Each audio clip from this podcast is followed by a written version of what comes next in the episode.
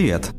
Вы слушаете подкаст Cooldown, в котором мы разговариваем о том, как нам жить с видеоиграми. И сегодня у нас в гостях продюсер и геймдизайнер студии Snowboard Games, преподаватель школы дизайна в Высшей школе экономики, исследователь медиа, а также исследователь GameLab Сбера Александр Суслов. Саша, привет. Привет, друзья. Так, а обсуждают с ним важные вопросы сегодня я и Раним, и я, Владимир Сичкарев, тоже сегодня что-нибудь скажу умное. Окей. Okay. А, ну, поехали. А, Саша, расскажи нам, а, о чем ты хотел поговорить, о чем ты хотел рассказать, как исследователь видеоигр. А, ну, я хотел предложить разговор о каноне. Такое слово канон. А, вот в последнее время, мне кажется, оно все более активно входит в разговоры о видеоиграх. Может быть, видеоигры уже развились до такой стадии, до такой степени э, принятия как искусства, что вот э, ну, теперь уже пора поговорить о каноне. Что это такое? Вообще, как мы понимаем, э, канон, что слово это вообще значит? Окей, okay, а, сразу, э, сразу вклинюсь с таким, как бы, с парой наводящих вопросов. Когда речь заходит о каноне, э, особенно в видеоиграх, да, вот Первое, э, с чем ассоциируется это у... Не хотим никого обидеть, да, такого среднестатистического геймера, это некое каноничное содержание игры. То есть Какая концовка является каноничной, какую концовку мы считаем, допустим, истинной, да, когда там игра предлагает несколько концовок. То есть Шепард, да, вот э, в Mass Effect, он какой вообще? Понятное дело, что у людей он там разный какой-то, но все равно есть некий такой усредненный, каноничный, как так говорят, вариант. А у меня есть к этому э, еще две таких дополнительных версии, два дополнительных аспекта. Э, первый это место игры непосредственно, да, вот в каком-то э, таком культурном ландшафте, вот э, как бы если она великая, да, то, то почему, что послужило получению, да, такого статуса, приобретения этого статуса. Э, или, допустим, наоборот, да, игра э, не снискала должной популярности какой-то, как можем сказать. Вот эти вот все э, спектр от крепких середнячков до каких-то замков э, из, из хрусталя, как бы как это вообще происходит? Тоже вопрос такой, как бы э, критического канона. А, наверное. И третий вариант, э, опять же, он, мне кажется, в последнее время, мне кажется, наверное, приобрел все-таки в важности, да, в дискурсе, это как правильно играть. Вот, и, э, то есть, вот, вот, вот эти вот все еще с двухтысячных, ты неправильно играешь, надо делать не так. И речь не только о каких-то таких негласных правилах, да, джентльменских поведений в, мультиплеер, в мультиплеерных играх, но и э, в таком вопросе, а как, собственно, получать от игр фан, какое-то удовольствие, как игры конвертируются в какой-то эстетический опыт. И оказывается, что у людей тоже есть какие-то разные представления, что вот так играть в игры это правильно и хорошо, а вот так играть как бы не совсем правильно. Вот меня интересует, как бы в каком э, срезе это видишь ты, и почему вообще об этом важно говорить, на твой взгляд? Почему это вот тебя так сильно интересует?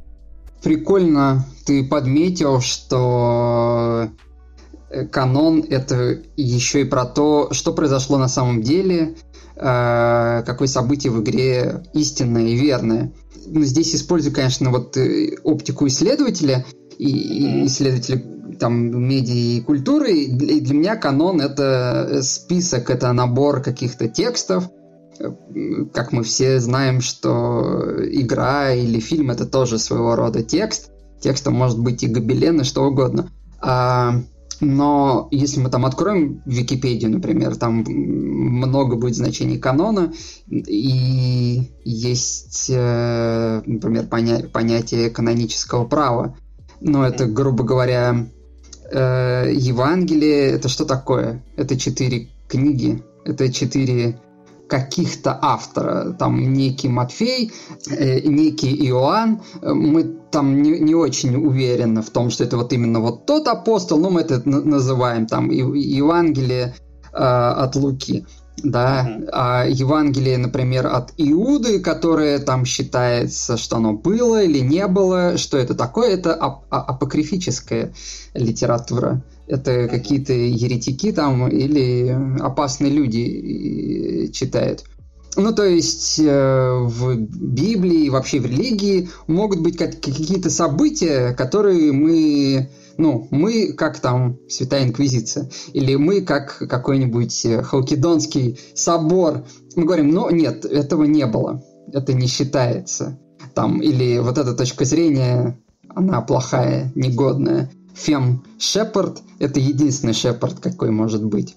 А Парагон Шепард – это настоящий Шепард. Каноничная концовка Фростпанка, все замерзли нафиг, и никто не выжил. Э, каноничный Fallout, ну понятно, что мы спасли водяной чип, но вот с кем мы там пришли, какие мы события там делали в первом Fallout, вот они только такие могут быть, и второй базируется вот на, на этом.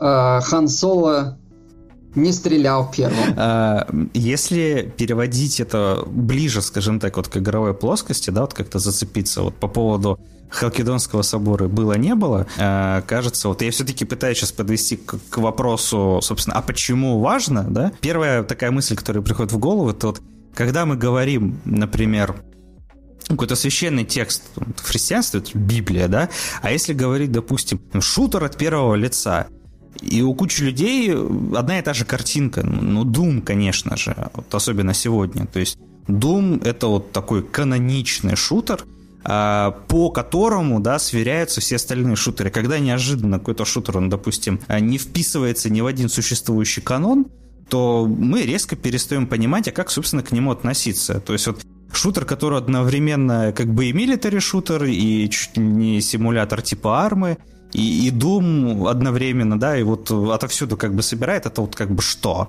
Как это вообще оценивать? Есть ли этому место? А могут ли быть шутеры, кроме Дума, да, какие-то? Собственно, э, как раз э, когда вышел Doom еще, еще ранее, не там 2016 года, э, была же вот эта история, то, что шутеры, которые после этого выходили, они назывались там Doom Clones, да, а шутеры, которые вот как бы клоны Дума. То же самое вот сейчас, вот даже не сейчас, а чуть ранее, да, я так понимаю, в принципе, можно сказать, с Dark Souls был. Dark Souls, он задал какой-то определенный тоже канон. И игры, которые там чем-то похожи на Dark Souls, это Souls-like, например. Почему? Потому что следует какому-то канону. Вот. А если вдруг будет какая-то механика там, например, или еще что-то, что сильно будет этому противоречить, этому самому канону, мы говорим, не, вроде какой-то соус-лайк, какой-то какой неправильный, мед какой-то неправильный и пчела неправильно. Вообще зачем это играть тогда? А, я себе это представляю вот так. То есть это вещь какая-то, которая очень сильно завязана на а, ожидание а, игрока от того, что ему вообще эта игра даст. То есть вот это некое такое канонизированное понимание, что дают вот какие-то конкретные игры с конкретными ярлыками. Или все-таки важность, она в чем-то другом заключается? Сейчас попробую сформулировать. Но, наверное, да, ожидания. Давай так, тут распадается на, на две штуки вот эти ожидания. А, и ты обе штуки уже описал в своей стартовой реплике, что как я играю и какие события я считаю настоящими. Потому что, ну, если я считаю, что вот этот герой может быть только таким, Э, то это для меня каноничная штука. И определяет в том числе способ моей игры, наверное.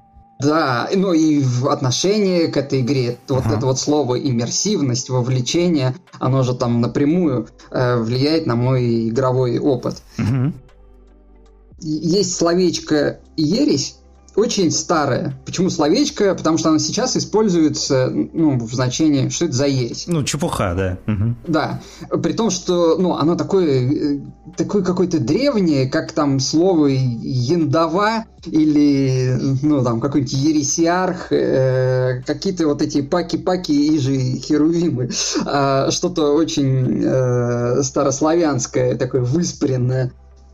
Но э, это, это, конечно, все смехотворно, что мы упоминаем ересь в значении, э, почему здесь, я не знаю, отправить юнита – это двойной клик, кто сейчас так делает, это ересь. Но человека корежит, мне кажется, именно вот в таком религиозном смысле корежит. Помните, да, помните, это же так не так давно было. Э, сейчас 89-й год. Проверим. Я хотел сказать, помните, вот там случился раскол в Русской Православной Церкви при Никоне, да, как си...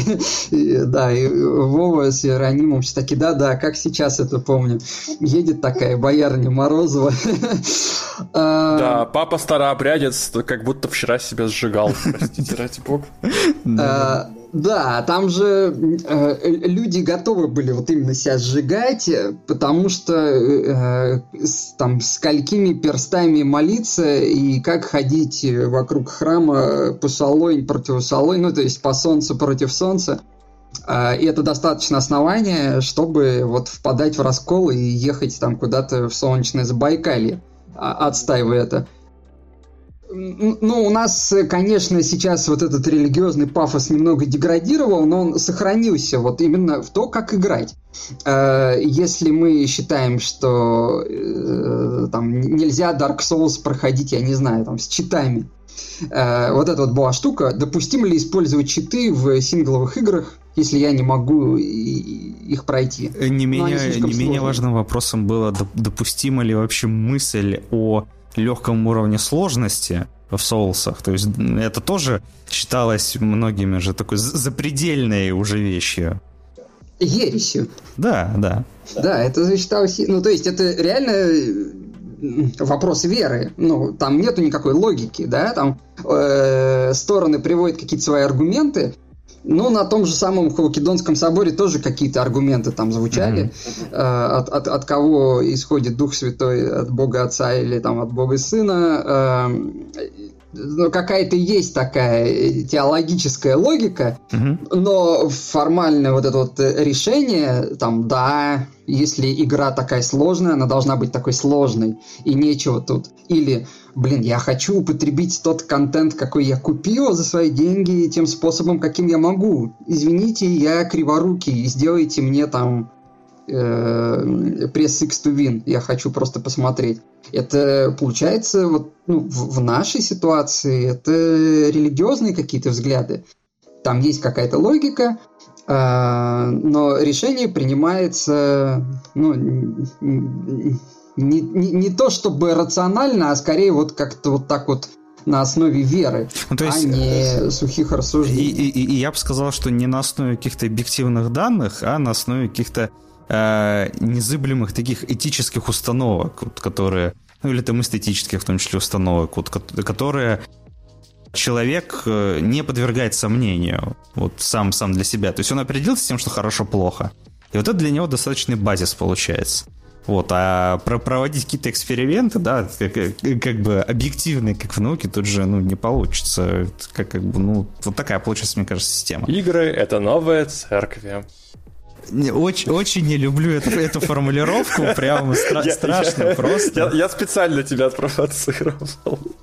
Ну, погоди, погоди, но скорее, может быть, не церковь. Церковь это же э, потом, это организация. Э, какая-то структура, может быть, э, э, религия. Ну, рели... религия это что-то такое аморфное. А церковь это когда уже есть какое-то там назначенное лицо, какой-то епископ, а у нас вот, еще пока да. все горизонтально. А, вообще само существование такой вещи, как канон. Ну, если не существование, то... И если бы его не было, то его стоило бы выдумать, этот самый канон в видеоиграх. Он вообще э, что собой являет? Что он собой символизирует? Это такая к первому пункту э, подводка. Если мы канон воспринимаем вот как э, список, как набор каких-то произведений, которые мы все... 100, 100 лучших игр на, на сайте GameSpot. Канон ага. это всегда, конечно, какая-то конвенция. Ну, то есть кто-то договорился, обычно это все-таки, мне кажется, какие-то договорные штуки, а не стихийные. Угу. Кто-то договорился, и вот это мы считаем золотом и солнцем русской поэзии, а вот это мы считаем поэзией так себе, а это мы поэзией вовсе не считаем. Рано или поздно любая какая-то культурная форма, я здесь избегаю слова искусство, потому что оно тоже такое расплывчатое, многозначное, что мы в нем утонем. Утонем. А, угу. Да, что ну, нам надо это формализовать, это все должны знать. Во-первых, чтобы мы все говорили на одном языке, у нас один и тот же был словарь. Это как Fallout 2, это как в Героях 3. Э, это, помните, это в диалоге у Платона, в диалоге таком-то э, это мне напоминает Брамса, это цвета, как у, у, у Ван Гога.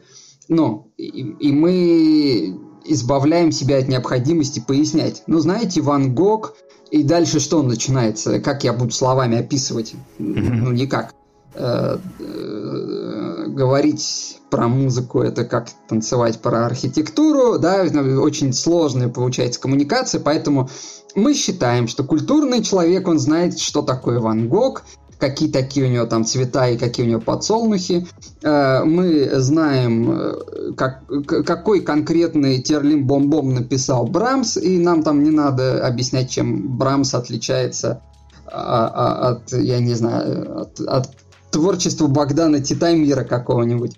А, и мы считаем, что Пушкина все понимают, э, и это дает нам, во-первых, вот эту вот э, коммуникативную, ну не свободу, мы экономим силы, mm-hmm. не надо все это пояснять. Во-вторых, мы можем делать отсылки мои отсылочки, э, ну то есть как вот Бродский э, очень часто это делает в своих стихах, да, берет какую-то э, пушкинскую конструкцию, там что-то слова меняет, порядок меняет, и человек читает и такой довольно хмыкает.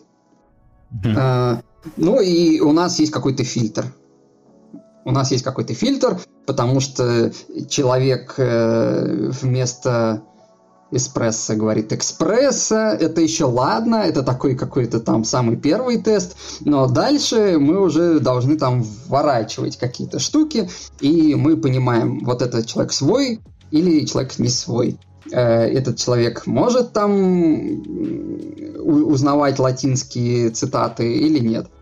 Угу. И вот получается, что это одновременно свойство, э, ну, вот, вот это способ почувствовать себя культурным человеком. Э, это способ двух или больше людей общаться между собой на одном языке. Что, что важно сегодня, прям проблема с этим иногда бывает. Ну да, ну да. Ну и э, э это, это не просто язык, а язык, который должен требовать изучения. Но э, прямо сейчас э, творчество руки вверх Э, и тексты песен Сергея Жукова про всяких там, ну где же вы, девчонки, или потому что есть Алешка у тебя, я могу быть не точен в своем, в своем цитировании, а, нет, но нет, нет, оно ты все точен, еще ты точен. Не, не, да, не требует э, изучения. А через 20 лет, через 30 уже будет требовать некоторых усилий от человека. А через 50 все, это уже будет какой-то там кафедра в институте э, русского языка и во всем этом копаться. Все, это уже, возможно, войдет в канон. Э, то есть какая-то прагматическая такая штука, танец, песня, музыка, картинка, которую люди вешают, чтобы она там красиво э, висела на стене, нет, это еще не канон. Вот когда нам надо приложить какие-то усилия, э, поставить эмулятор там Dreamcast э, или, или еще какой-нибудь вымершей платформы, все, это уже заявка на то, что э, у нас появляется канон. Мне кажется, так. Сейчас э, я постараюсь уточнить, да, эта мысль, она такая достаточно важная, мне кажется. То есть, когда э, вот эти культурные артефакты прошлого, они находятся Э, на расстоянии вытянутой руки, это как бы еще не про канон, это просто доступность получается в целом информации. То есть такая э, какая-то очень такая фишеровская, мне кажется, сентенция, в том плане, что тот мир, где ничего не разрушается окончательно, там ничего не будет нового построено, и мы поэтому вот барахтаемся вот в этом отсутствии канона, соответственно.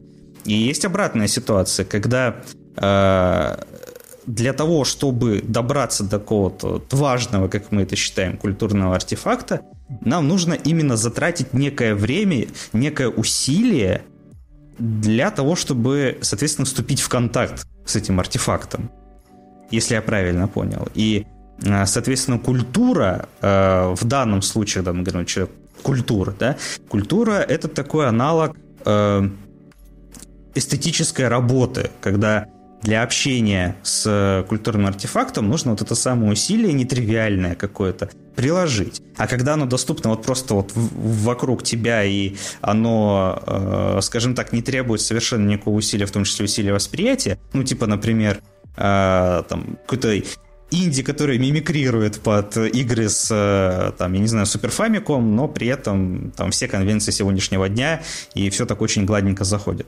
Вот, это все-таки еще не канон, правильно ли я тебя здесь понял? Да, да, безусловно. Ну, то есть, э, канон э, — это как мне кажется, всегда отсылка к прошлому, причем достаточно далекому слэш недоступному уже прошлому. Ну, то есть, вот как ты я абсолютно тут согласен. А, прошлое, э, то, что уже прошло, то, что вот уже сейчас не актуально. Гражданская оборона прямо сейчас, она уже не, не, не актуальна. Она ее не ротирует там по радио, угу. на ВК-фесте она не будет выступать. Эм, группа кино то же самое. Но э, это прошлое, но оно пока пока принадлежит вот поп-культуре. А поп-культура и канон, там а, они как-то между собой, мне кажется, плохо э, дружат. Но через какое-то время, через какое-то время э, вот эта вот самая поп-культура отдаляется от нас. Э, ее потребление становится уже таким э, одновременно вот постироничным и поэтому трудным. Постироничным это что имеется в виду? Никто не может понять. Я всерьез смотрю «Дом 2», и мне прям искренне нравится за этим наблюдать. Или я вот просто делаю вид, что я, я такой э, простой человек, мне нравятся эти люди с канала ТНТ. А, но а на одной постеронии тут не уедешь. Потому что, блин, ну все могут сделать такое постироничное табло и сидеть смотреть Э, как там люди ругаются. Но вот если они начнут ругаться на каком-нибудь там э, э, марийском луговом языке, и мне надо будет его изучить, тогда все, все уже как бы условия выполняются. Поэтому вот Битлз, э, когда вот они были популярны в 60-е, mm-hmm. любой дурак мог пойти там на концерт, визжать, падать в обморок. А сейчас э, это все рафинируется, люди уже там начинают искать вот эти какие-то редкие коллекционные обложки, которые там вот альбом отправили в печать, а, потом его пустили под нож, потому что там битлы сфотографировались вот с этими свиными какими-то тушами разделанными, и кто-то там сказал, нет, нет, нет, чуваки, это перебор. Все, я знаю вот эту маленькую деталь, значит, я уже человек культуры. И я там помню, что Пол Маккартни идет единственный босиком э, на Эйби Роуд, а все остальные обуты. Я уже тоже знаю какую-то мелкую деталь, я могу что-то там про это сочинить отсылочку. Э, от меня это требует усилий. Я должен уже поискать эту информацию, почитать эту информацию, и она вся такая ретроспективная. Вокруг меня эта информация не актуальна. Всем по большому счету пофиг на группу Beatles. То есть я должен вот сам сформи- сформировать себе этот импульс, найти его, изучить и потом искать каких-то других э, высокообразованных людей, чтобы с ними э, битлов обсуждать. А мне, э, а мне даже кажется, дело не в не актуальности, э, а вот проскочила такая мысль. Э, учитывая, ну, в каком мире, да, мы сегодня живем, что там умные ленты, алгоритмы и все такое, то есть, мне кажется, здесь одним из определяющих факторов, который приводит, собственно, к, на, к необходимости совершения некого усилия, является то, что этот образ или артефакт, он больше не тиражируется сам. То есть, э, его некое такое поддержание, работа по поддержанию вот этого присутствия в медиапространстве, оно целиком ложится именно на наш энтузиазм получается. Вот э, это вот еще одна такая деталь, которая, мне кажется, здесь важной. То есть... Э, ну, ты никогда не знаешь, какую свою старую франшизу условная Konami или EA решит ремастернуть, чтобы посмотреть, э, актуальна ли она. То есть, ну, вот... какая, то есть мне это, эм, ко мне это пришло, когда был затронут вопрос с группой кино, да, то есть сегодня-то мы э, кино можем и в рекламе услышать эти мотивы, они тиражируются. И, наверное, это будет как раз-таки вот работой прослушивания вот этого вот, эм, это, этой группы будет считаться какой-то работой по общению с чем-то каноничным, э, когда оно перестанет тиражироваться вообще, то есть его можно будет только найти соответственно, самому и самому попытаться послушать. Я это вижу так. Ну, а если мы все-таки про игры, э, вот э, какие игры вот сейчас можно посчитать вот прям каноном-каноном? Ну, вот, что это за такое, что за, за такой набор получается? А, так, ну... Ты там... предлагаешь прям название накидывать, что ли? Ну, вот хотя бы пару... Потому что здесь все понятно. Там вот мы еще говорили про «Руки вверх», вот как они будут в будущем, про Брамса здесь тоже все понятно. А, а что делать с, с видеоиграми? Как, какой там вообще примерно хотя бы может быть сформирован канон? Ну, то есть, вот, вот допустим, а, там, первый Sonic это канон или не канон? А, или там Fallout канон, не канон? Demon Souls первый. Ну, в смысле, не ремейк, оригинальный канон или не канон? Ико канон или не канон? Непонятно. Что, что считаете каноном, вот, на ваш взгляд? Так, ну я тогда вброшу просто такую мысль или идею, что смотрите, как вот, ну давайте смотрите, что с другими канонами. Проще всего, наверное, с литературой.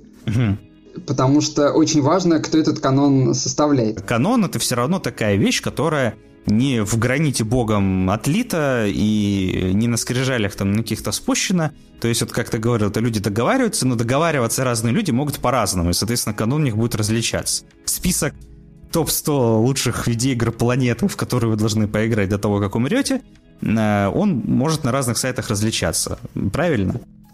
Да, Иным, ага, да. и, и, и, иными словами, это вопрос политический. Ну, политика это что? Это вопрос о власти. И надо смотреть, mm-hmm. у кого это есть власть. Гарольд Блум э, американский литератор. Да, он mm-hmm. скончался в 19 году, к сожалению. Вот, будучи американским э, литератором, он составил западный канон, куда включил все литературные произведения Запада, ну, то есть он там не углублялся в индонезийскую поэзию и как-то там э, литературу Пакистана тоже слабо затронул, ну, вообще туда не, заходил.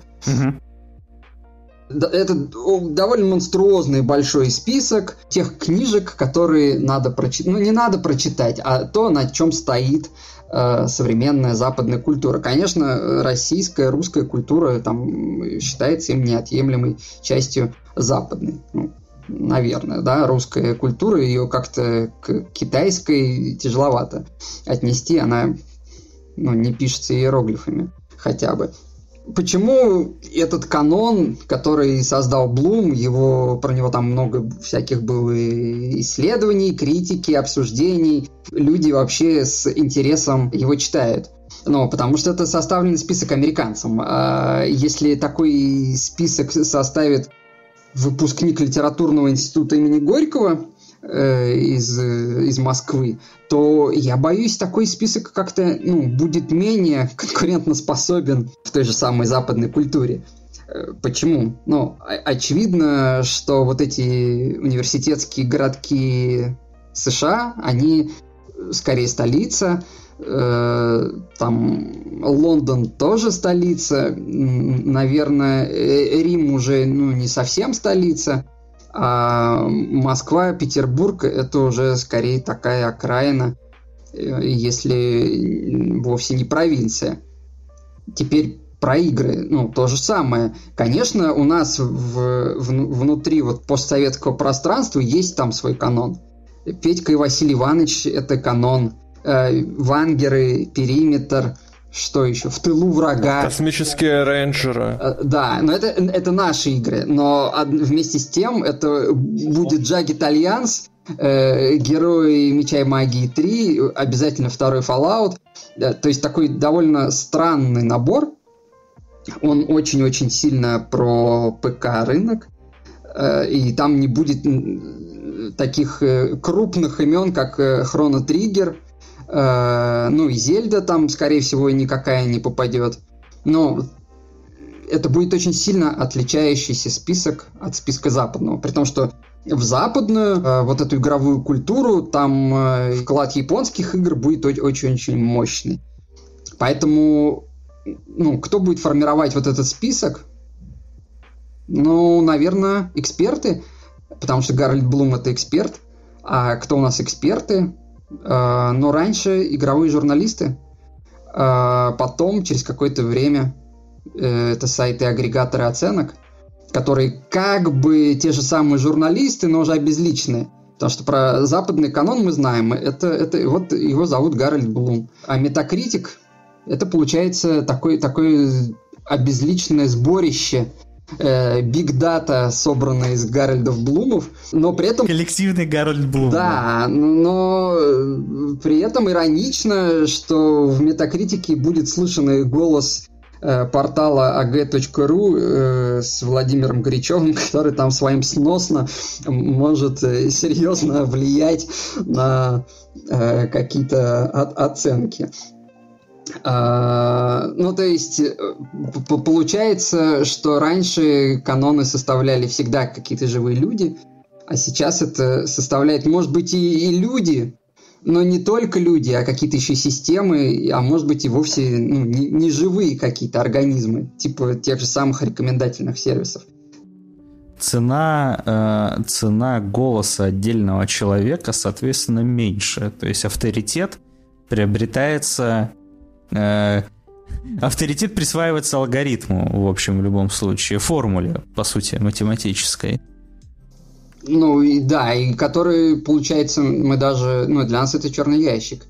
То есть там тупо может быть баг какой-то э, в, в этой математической формуле. Таким образом, какие-то программисты, которые составляли эту рекомендательную систему, они формируют канон, ну, косвенно через э, вот эту свою систему, а мы просто ее потребляем. Ну, там... Причем это, это еще какие-то опосредованные штуки, которые влияют на другие опосредованные штуки, как вот тот самый список топ-100 или 100 лучших фильмов всех времен народов на MDB, mm-hmm. э, который mm-hmm. очень такой флуктуационный, постоянно меняется, туда постоянно какие-то конъюнктурные штуки заползают.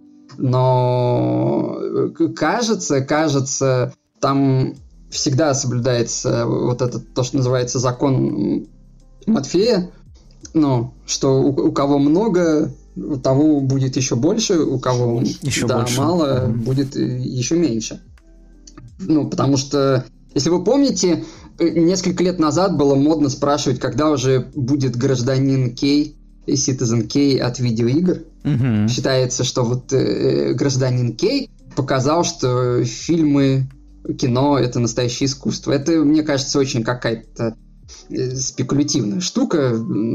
Прям уж надо было ждать 40-х годов, чтобы понять, что кино это искусство. Ну, ну, come on, там э, в, в России, в советской этой нищей 20-х годов уже прям вписали вполне себе искусствоведческие э, тексты и Шкловский, и Эйзенштейн, и Пудовкин на тему того, что кино это сто, стопудово, это искусство. Э, вот, и считалось, что вот игры станут искусством после того, как появится такой Орсон Уэллс, который снимет э, такую классную игру, что все критики скажут, да, да, да, это искусство. Вот почему сравнивать э, с гражданином Кейм надо? Почему только Кейм? Он же Кейн. Точно, да. Ага. У меня какие-то уже операции начались в голове. Его очень долго включали во все вот эти топы на первом месте к этому привыкли. Это у нас стало уже какой-то автоматической такой штукой, привычкой. Потом, угу. если мне не изменяет память, э, британский журнал э, Sight and Sound убрал гражданина Кейна и на первое место поставил токийскую историю. Ого! И, и, ну, и теперь, видимо, токийская история будет э, такой референсной точкой, по которой мы тоже должны будем ждать э, явления вот этой великой игры, э, которая докажет, что игры — это искусство. Э, mm-hmm. И Судзиро Отзу зовут режиссера, да. И вот появление Исудзиро Отзу в, во всех этих чартах это вот как раз пример, как эксперты, э, такие специально обученные чуваки, вот этой своей конвенции решают, так, вот японское кино это тоже кино. И вот этот вот японский дядя, это великий режиссер. Всем смотреть, потому что вот мы проголосовали. То есть это человек создает канон. Вот с играми э, э эта ситуация не повторится.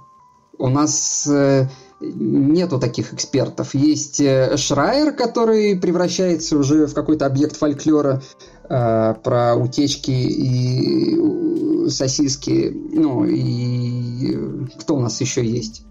Ну, у нас есть местные, конечно, фольклорные персонажи, э, я имею в виду российские, но вот, э, вот такого э, коллектива так, та, та, та, такие люди, из которых можно собрать э, Халкидонский собор и сказать, что Петька и Василий Иванович 2 – это прям истинный свет э, и величайший пример point-and-кликов. Всем, всем смотреть, всем играть. Э, такой штуки у нас не будет. Я бы здесь поспорил, кстати. А давай. Потому что, потому что я знаю где-то 5 штук книг, которые называются в духе История видеоигр от начала времен до даты сдачи рукописи в издательство.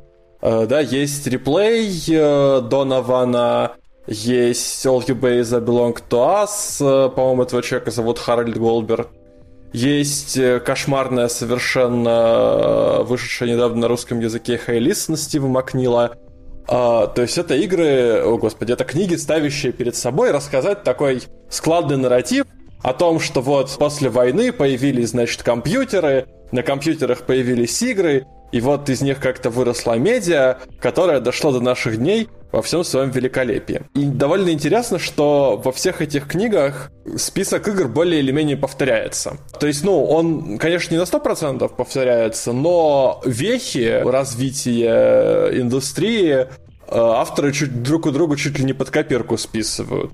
То есть обязательно упоминаются там старые компьютеры, эти старые адваки, потом обязательно говорят про Space War, потом про Ноана Бушнелла и Понг, потом про Magnavox Odyssey, потом про Atari 2600 и ET, потом про э, что еще? Потом про то, как в 83 году картриджи закапывали, а в 85-м пришла Nintendo и, там еще и со своим Марио су суету навела. Там еще про Сигеру Миемото и Донки Конг рассказывают. То есть из, из этих книг, ну, штук 30 игр, которые, ну вот, точно э, по мнению всех этих людей, ну, не, не знаю, уместно ли здесь говорить канонично, но э, важны для такого выстраивания нарратива истории игр, точно наберется. Почему бы нам не рассмотреть их как канон? Хорошее рассуждение, но у меня будет, наверное, такой только аргумент, что ну, во-первых, они все это перечисляют, как ты говоришь, под копирку, mm. а тут важный именно пример, когда это какое-то произвольное решение. Потому что Блум говорит, вот это канон. Есть пример из русского литературного канона, а, оттуда почти-почти выгнали Лескова, Э, с писателем Лесковым любопытная история. Mm-hmm. Есть другой писатель немецкий Томас Ман, э, у которого есть Нобелевская премия по литературе, и он огромный фанат вообще русской культуры, русского, русской литературы. По крайней мере, в его собственных произведениях русские там часто появляются. Вот. И его любимым, наверное, писателем ну, он упоминает как об одном из любимых его писателей, это Лесков, и он прямо не понимает, почему, э, ну, на наши деньги Лесков не раскручен. Почему он такой в рамках э, в категории Hidden Gem э, существует. Он не понимает, просто говорит, это же э, э, равновеликий Толстому э, и Достоевскому писатель. Это же просто превосходно. Это немец, удивляется. В России с Лесковым тоже не очень все понятно, потому что он э, проходится в школьном вот этом курсе, и школьный курс литературы это не что иное, как канон. Да, там есть специальные люди, которые решают, это входит в курсы изучения или нет. А Евгений Онегин там входит, а вот Тихий Дон давайте уже мы удалим там или э, поднятая целина, это уже не канон. Вот. Э, Лескова выгнали из канона, потому что еще при его жизни он стал жертвой э, cancel culture, его отменили, э, потому что он написал роман «Некуда», вышел он в 1860-х годах, и довольно ядовито э, Лесков там прошелся по, э, сейчас бы мы это назвали, либеральной тусовке. Это такой э, уничижающий термин, я бы не хотел его использовать. В общем, mm. про такой кружок московских либералов того времени. В том числе он очень смешно, это реально прям э, превосходно с точки зрения юмора и комического языка. Э, он вывел там писательницу Евгению Тур, которая сейчас абсолютно забыта, но тогда она занимала позицию вроде Екатерины Шульман. Ну, то есть совершенно невозможно было э, на нее делать такие наезды и едкие сатиры. Э, э, э, э, это было прям, ну, табуированная тема. И критика, которая тогда была довольно либеральная. То есть консервативная критика не имела никакого влияния. Э, Лескова, конечно, размазала, про него э, запустили историю, что он на самом деле сотрудник охранки или сотрудничает, или там прям состоит в штате, э, и никто из журналов не должен его публиковать. И это проклятие подействовало. В, в вот, вот этот тот школьный курс Лескова контрабандой протащил Горький, который Лескова тоже очень любил, э, как и Томас Ман, э, протащил, уцепившись за левшу. Вот типа народный такой сказ, левша это такой народный герой, как бы окей, закроем глаза на то, что там какие-то вот были вот эти истории. Но как, писа- как писатель-романист Лесков вообще не, неизвестен. Какие-то там короткие рассказы писал. Все, э, это его место. Поэтому он вот в городской топонимике дофигища улиц Некрасова. Я думаю, в каждом русском городе есть улица Некрасова. Улица Чехова тоже там хоть залейся. Э, Пушкина и Лермонтова мы даже не говорим. У, улиц Лескова почти нету. Ну, мне кажется, их там ну, в Москве есть, но где-то так далеко, на окраинах. А в областных центрах, наверное, нет. То есть вот, вот э, э, и чувак э, был исторгнут из канона произвольным решением. Был критик, который сказал, это не годится, давайте это удалим. Теперь к играм.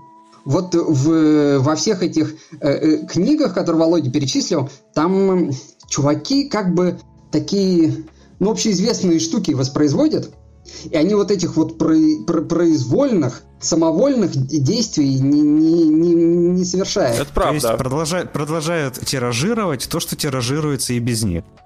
Да, ну то есть мы с вами сейчас втроем собрались и говорим, знаете, Пажетнов переоценен. Тетрис э, это на самом деле пентамина, и, ну, давайте просто забудем это. Is Fortnite э, actually overrated? Помните эту прекрасную картину?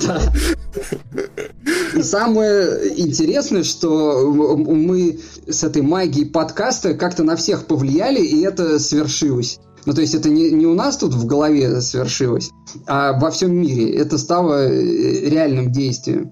Вот, вот это в играх, мне кажется, невозможно. А почему? В литературе да. возможно.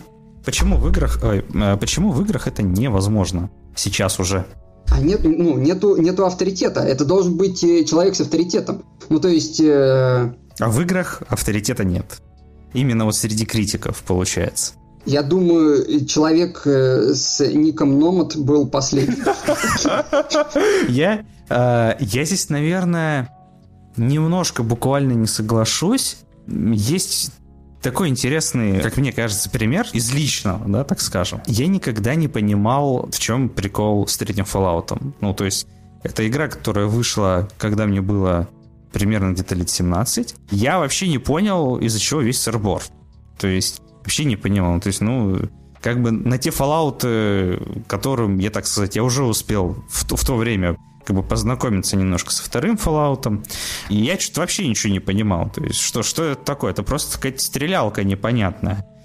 А, с, с прокачкой. Где, где моя чернуха, где мой постапокалипсис, где жесть какая-то, где отыгрыш. Ну, то есть, вот такие вот мысли у меня тогда были 17-летнего. Вокруг меня, скажем так, вот были люди, другие игроки, которые говорили, да блин, да ты просто не понял. Короче, игра на самом деле вот полный снос башки. Значит, во-первых, клевая история, глубокая ролевая система, э, крышесносный геймплей. И одна из тех вещей, которые меня вот особенно сильно удивила, вот они говорили про какие-то там очень, очень глубокую проработку квестов и что там чуть ли не там моральные дилеммы какие-то существуют. Я вообще понять не могу, в чем проблема с моральными дилеммами, ну, типа, бомбить или не бомбить кучу людей, это, ну, вообще не вопрос, мне кажется, как бы. Здесь, здесь все понятно нет никакой этической дилеммы. Уже после этого я посмотрел на ревью Кевина Ванорда из GameSpot. Кевин Ванорд, для тех, кто э, слишком молод и не застал этого человека у руля GameSpot, это был, в принципе, один из, наверное, главных ревьюеров игр э, на GameSpot, э, вот примерно как раз-таки вот того поколения э, PS3, да. Чаще всего он э, рецензировал ролевые игры. Ну, то есть Fallout 3, разумеется, подпадает описание. И вот там Кевин Ван Орт, он, э, скажем так, с, э, с пиететом достойного...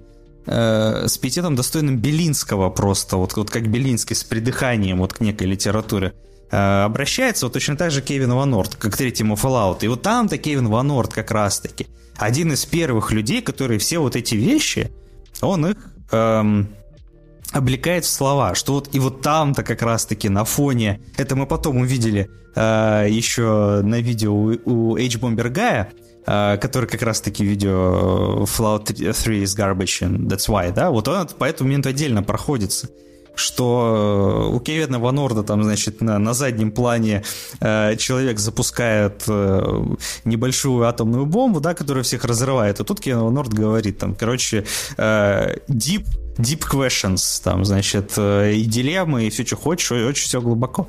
И в этом плане критики вот старые, да, вот когда все-таки, мне кажется, что этот авторитет, он, во всяком случае, на Западе определенный был.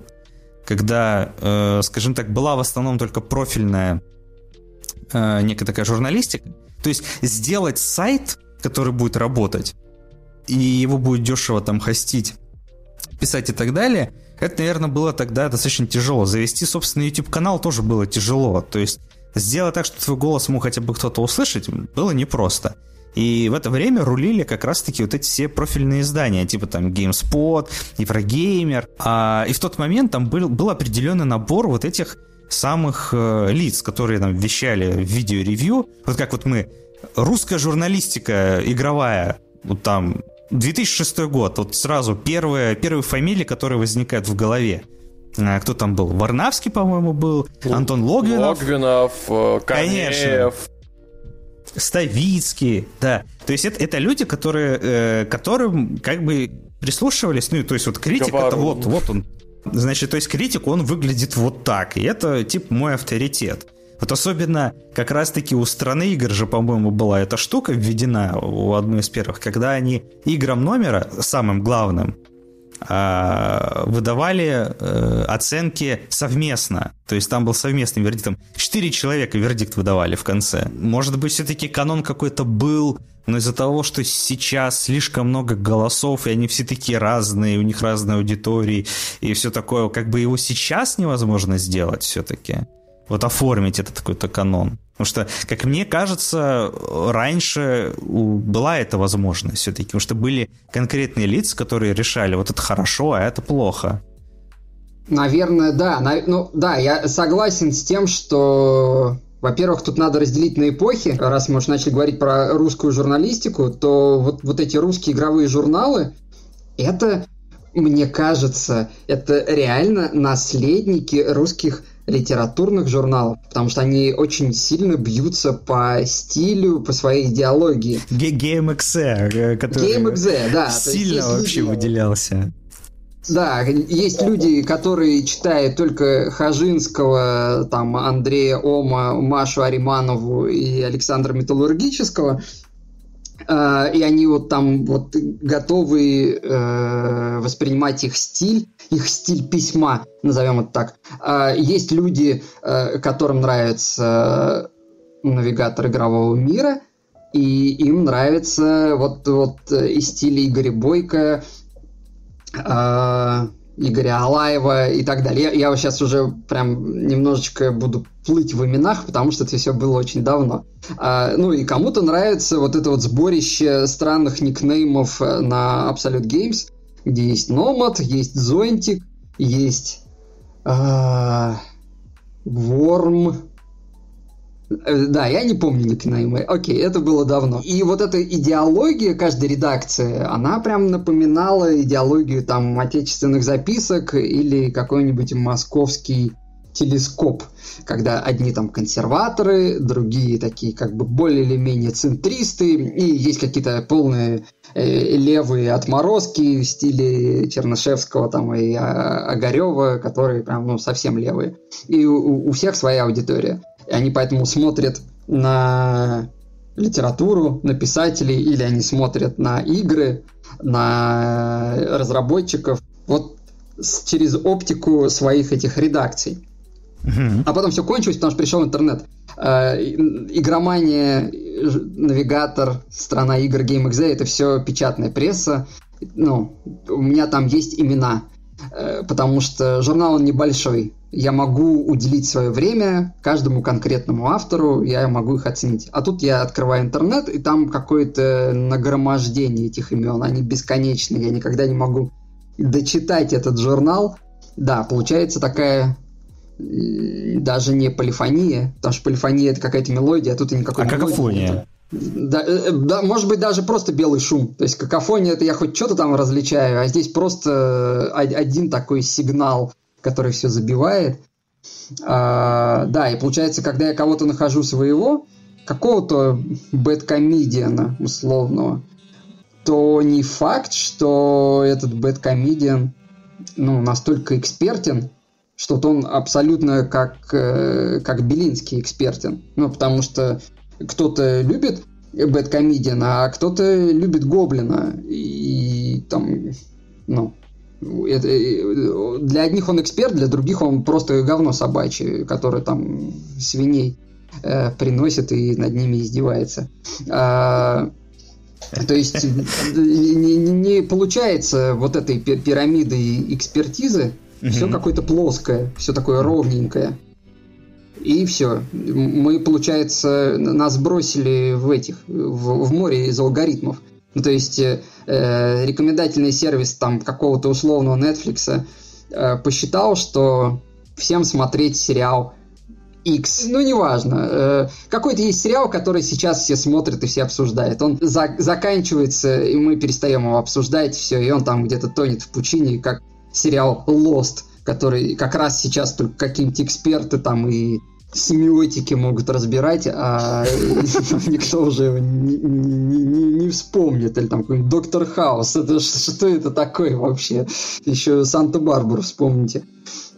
Сериал «Друзья», да. мне кажется, лучше. Не, ну «Друзья», кстати, возможно, еще он какой-то, он слишком мощный. Кстати, там же недавно вышел какой-то новый Реюнион, реюнион. Какой не, кошмар. Не, в этом, в, этом, в этом плане, кстати, э, поразительно, допустим, да, долгоживучесть э, сериалов вроде «Офис», которые там недавно буквально, в принципе, били рекорды э, по просмотрам. То есть вещь такая более безвременная, что ли, всегда актуальная.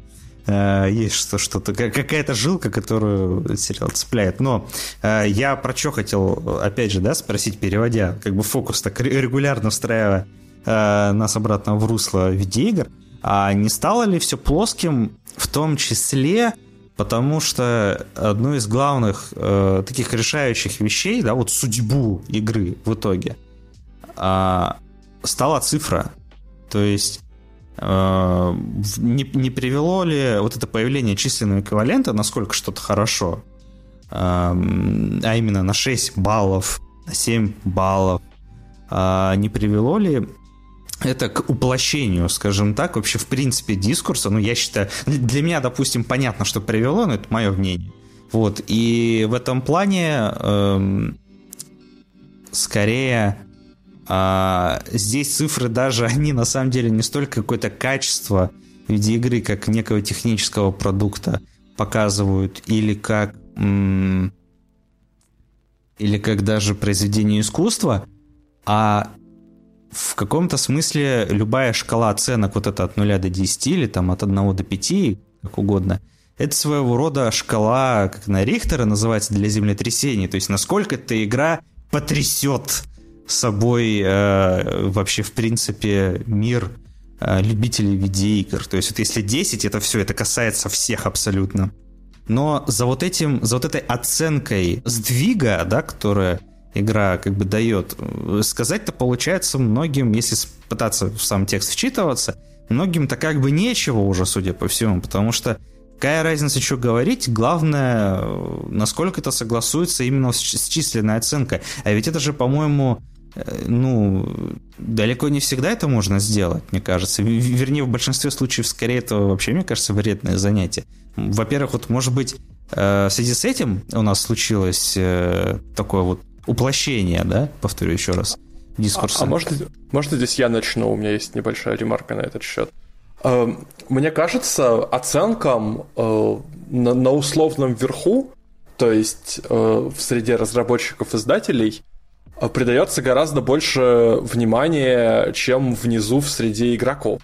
Да, потому что есть два примера хрестоматийных. Это во-первых, история с премиальными за Vegas. За Vegas, да. Когда одного балла Когда... не хватило. Да, когда Microsoft, Microsoft, Microsoft это была? Нет, по-моему, это была Bethesda. Беседа. Пообещала, пообещала выплатить Obsidian бонус, если у Fallout New Vegas будет на Metacritic 85 баллов или больше, э, и не выплатила, потому что в итоге было 84.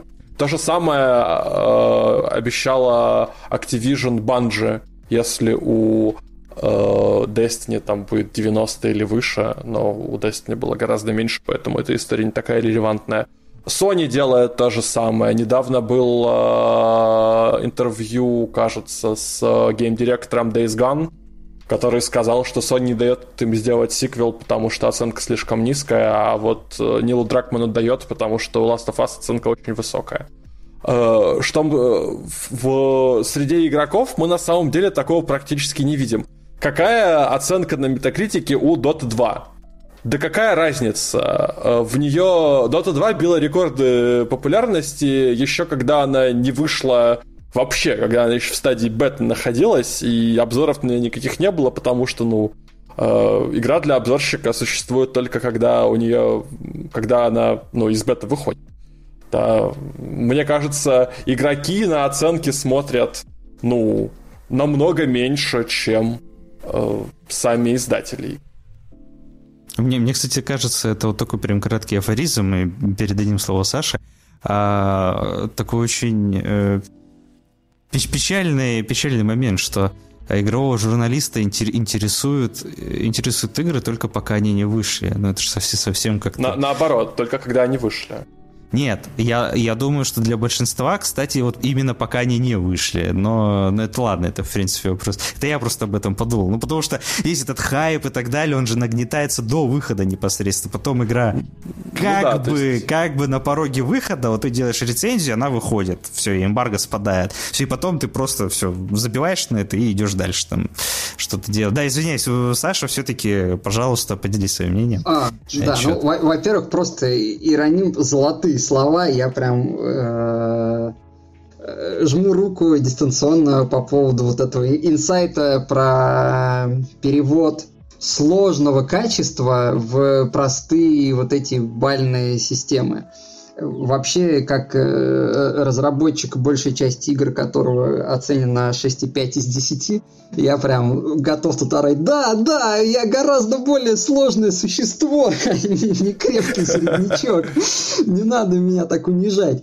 А, э, ну, я, не к тому, что да, давайте отменим оценки, так нам всем будет проще. Готов оппонировать э, Володе, потому что для разработчиков и для игроков оценки важны. Просто раньше были важны оценки в прессе, сейчас важны отзывы. Ну, то есть игра на Steam, которая имеет меньше 85, уже такая немножечко подозрительная игра, но игра, которая меньше 75, это, скорее всего, полный отстой. Неважно, что там. Скорее всего, что что-то очень сильно поломано.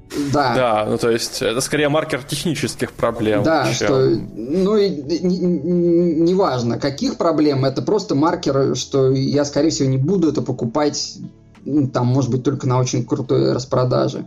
Но это касается не только игр, это касается всех Э, вот этих вот систем, где используются баллы. Э, это бич букинга, например, ну, booking.com, э, где в очень конкурентной среде все отели, которые там не оценены на 9, они теряют клиентов. Такая же штука с ресторанным бизнесом, то есть человек выбирает, где он сегодня будет ужинать, ставит галочку «не показывать условно, у которых меньше восьмерки из десяти. И все, там какие-то э, бизнесы, какие-то компании, какие-то кафешки просто для него не существуют, он, он их не видит. Э, потому что ну, мы хотим самого лучшего, и при этом мы хотим оптимизировать свой утомленный вот этой какофонией белым шумом мозг, для этого нам что нужно? Очень простая какая-то система. 10 баллов, но это обман, не существует 10 баллов. Каждый, кто учился в русской школе, где там есть как бы пятерки, четверки, да, тот знает, что никаких колов не существует, двоек никогда не ставит э, русская система вот школы подразумевает э, три оценки. У нас есть 5, если все ок, 4, если что-то там не очень, и 3, если полный отстой. Для вот этих вот десятибальных таких рекомендательных штук Yelp это, Booking, Steam, я не знаю, в Uber, наверное, это ну, тоже как-то влияет, но там больше это влияет на вот этих несчастных водителей. Рейтинг опускается ниже, там 4,6, это значит полный отстой, это не годится. То есть формально у меня 5 баллов, но счет идет на какие-то там десятые э, доли. Э, то есть мы очень-очень сложное качество. Игра это, это сложно. Там, ну, это тяжело. У нас про это целый выпуск был, на самом деле, о том... Мы, мы там говорили... Самый-самый первый выпуск э, кулдауна. Мы там очень много говорили о том, насколько вредны оценки и насколько они сильно редуцируют вещи. Но это же, мне кажется, подсвечивает определенного рода проблему, связанную с тем, что сегодня... Э, ну, вас оно не там, да. Не хочу, э, не хочу, конечно, такой налет аристократии, чтобы ощущался, да, но тем не менее, э, сегодня, мне кажется, человек, который может себе позволить время на то, чтобы э, поговорить об игре не Э, в разрезе хорошо-плохо, must-have, must-buy или вообще никогда, и которые игры может, собственно, запускать по некому такому интуитивному наитию, и не париться, что там игра его там не затянула в первые пять минут, а это же все-таки показатель ну, какой-то некой привилегированности получать, что у человека время вообще есть играть, потому что времени-то сегодня вообще ни у кого нет. Ты либо на заводе работаешь, полную смену, потом еще подрабатываешь, либо э, ты там студент, который зашивается постоянно, то есть что, что-то такое. Либо у тебя просто внутреннего ресурса не хватает на то, чтобы инвестировать вот э, душонку свою, да, вот,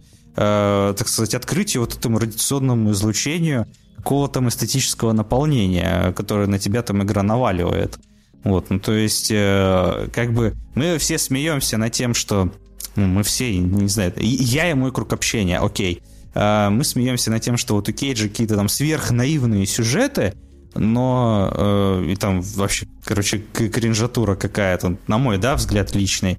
Но я, с другой стороны, могу понять людей, которые э, для которых этот опыт... Вот как бы я чувствую по некоторым отзывам, да, что вот люди наслаждаются играми Кейджа, э, потому что вот они существуют на том пределе, когда вот их за сердце это хватает, но если бы это хватало за сердце меня, допустим, да, человека более такого, то есть я вот прошел сцену, да, начал раздумывать, блин, а, а не, не наколол ли меня здесь где-то господин Дэвид? то у людей бы вообще пробки бы выбивало. А когда тебе выбивают пробки, да, потому что слишком сильный эстетический шок, то есть, ну, катарсис совершенно какой-то очищающий, ты прям рыдать начинаешь. Вот, на это же, в принципе, как бы не каждый человек так готов э, согласиться.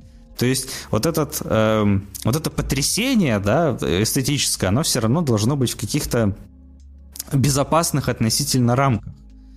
Э, потому что когда слишком э, слишком оголенные вот эти все провода, да, по которым ток бежит, это же э, тоже как бы может быть опасно не, несколько для состояния человека. Ему завтра на работу идти, вообще-то еще. Вот, и в этом плане э, э, как бы есть, мне кажется, вот этот элемент э, нехватки внутреннего ресурса, который очень сильно в том числе влияет на то, какие игры сегодня вот они прям кажутся такими, ну или обсуждаются как некие каноничные, э, с позиции, в том числе, игровой аудитории. Вот, вот э, я вот еще про что хотел сказать. То есть, как бы оценки, они нужны, просто они нужны тем, у кого нет времени э, погружаться в опыт э, игровой, скажем так, полностью. То есть, вот грубо говоря, это, это как люди, которые настолько устали, вот я сейчас просто пытаюсь подобрать какой-то образ хороший, люди, которые настолько устали работать там по три года без, эм, без отпуска, задержкой зарплат, что им пофигу вообще какое море. Лишь бы оно было им по карману, и туда можно было залезть, и оно было не ледяное. А человек, скажем так, у которого есть там средства, время, он может на большее какое-то количество времени там уехать в отпуск, да, он нет, у него уже будут какие-то другие э, какие-то другие интересы, возможно, вообще море, куда просто можно лечь, чтобы оно тебе само несло, вообще неинтересно. Ему, ему наоборот, ему хочется там э, каким-нибудь суперфитнесом позаниматься или там на лыжах э, по горам скатываться. Вот мне кажется, здесь какие-то параллели есть еще. Вот как вы то есть ты поделил на классы. Смотри, у тебя ты сам пошел в эти аллегории, что есть человек на заводе, ты сказал слово завод, ну то есть это пролетарий, да, очевидно. Ну, это, это, это такой миметичный уже, да, человек, который работает на заводе. Но, тем не менее, видишь, тебя этот конструкт сложился. А есть э, какая-то богема, есть праздный класс, э, ну и дальше э, welcome back в наш это, клуб любителей Бурдье что да. кто-то да, может да. позволить себе демонстративно хейтить Кейджа и играть там на эмуляторе э, Sega Saturn и говорить, все-таки самые лучшие игры выходили на консоли Panasonic. А, а кто-то э, будет проходить Детройт.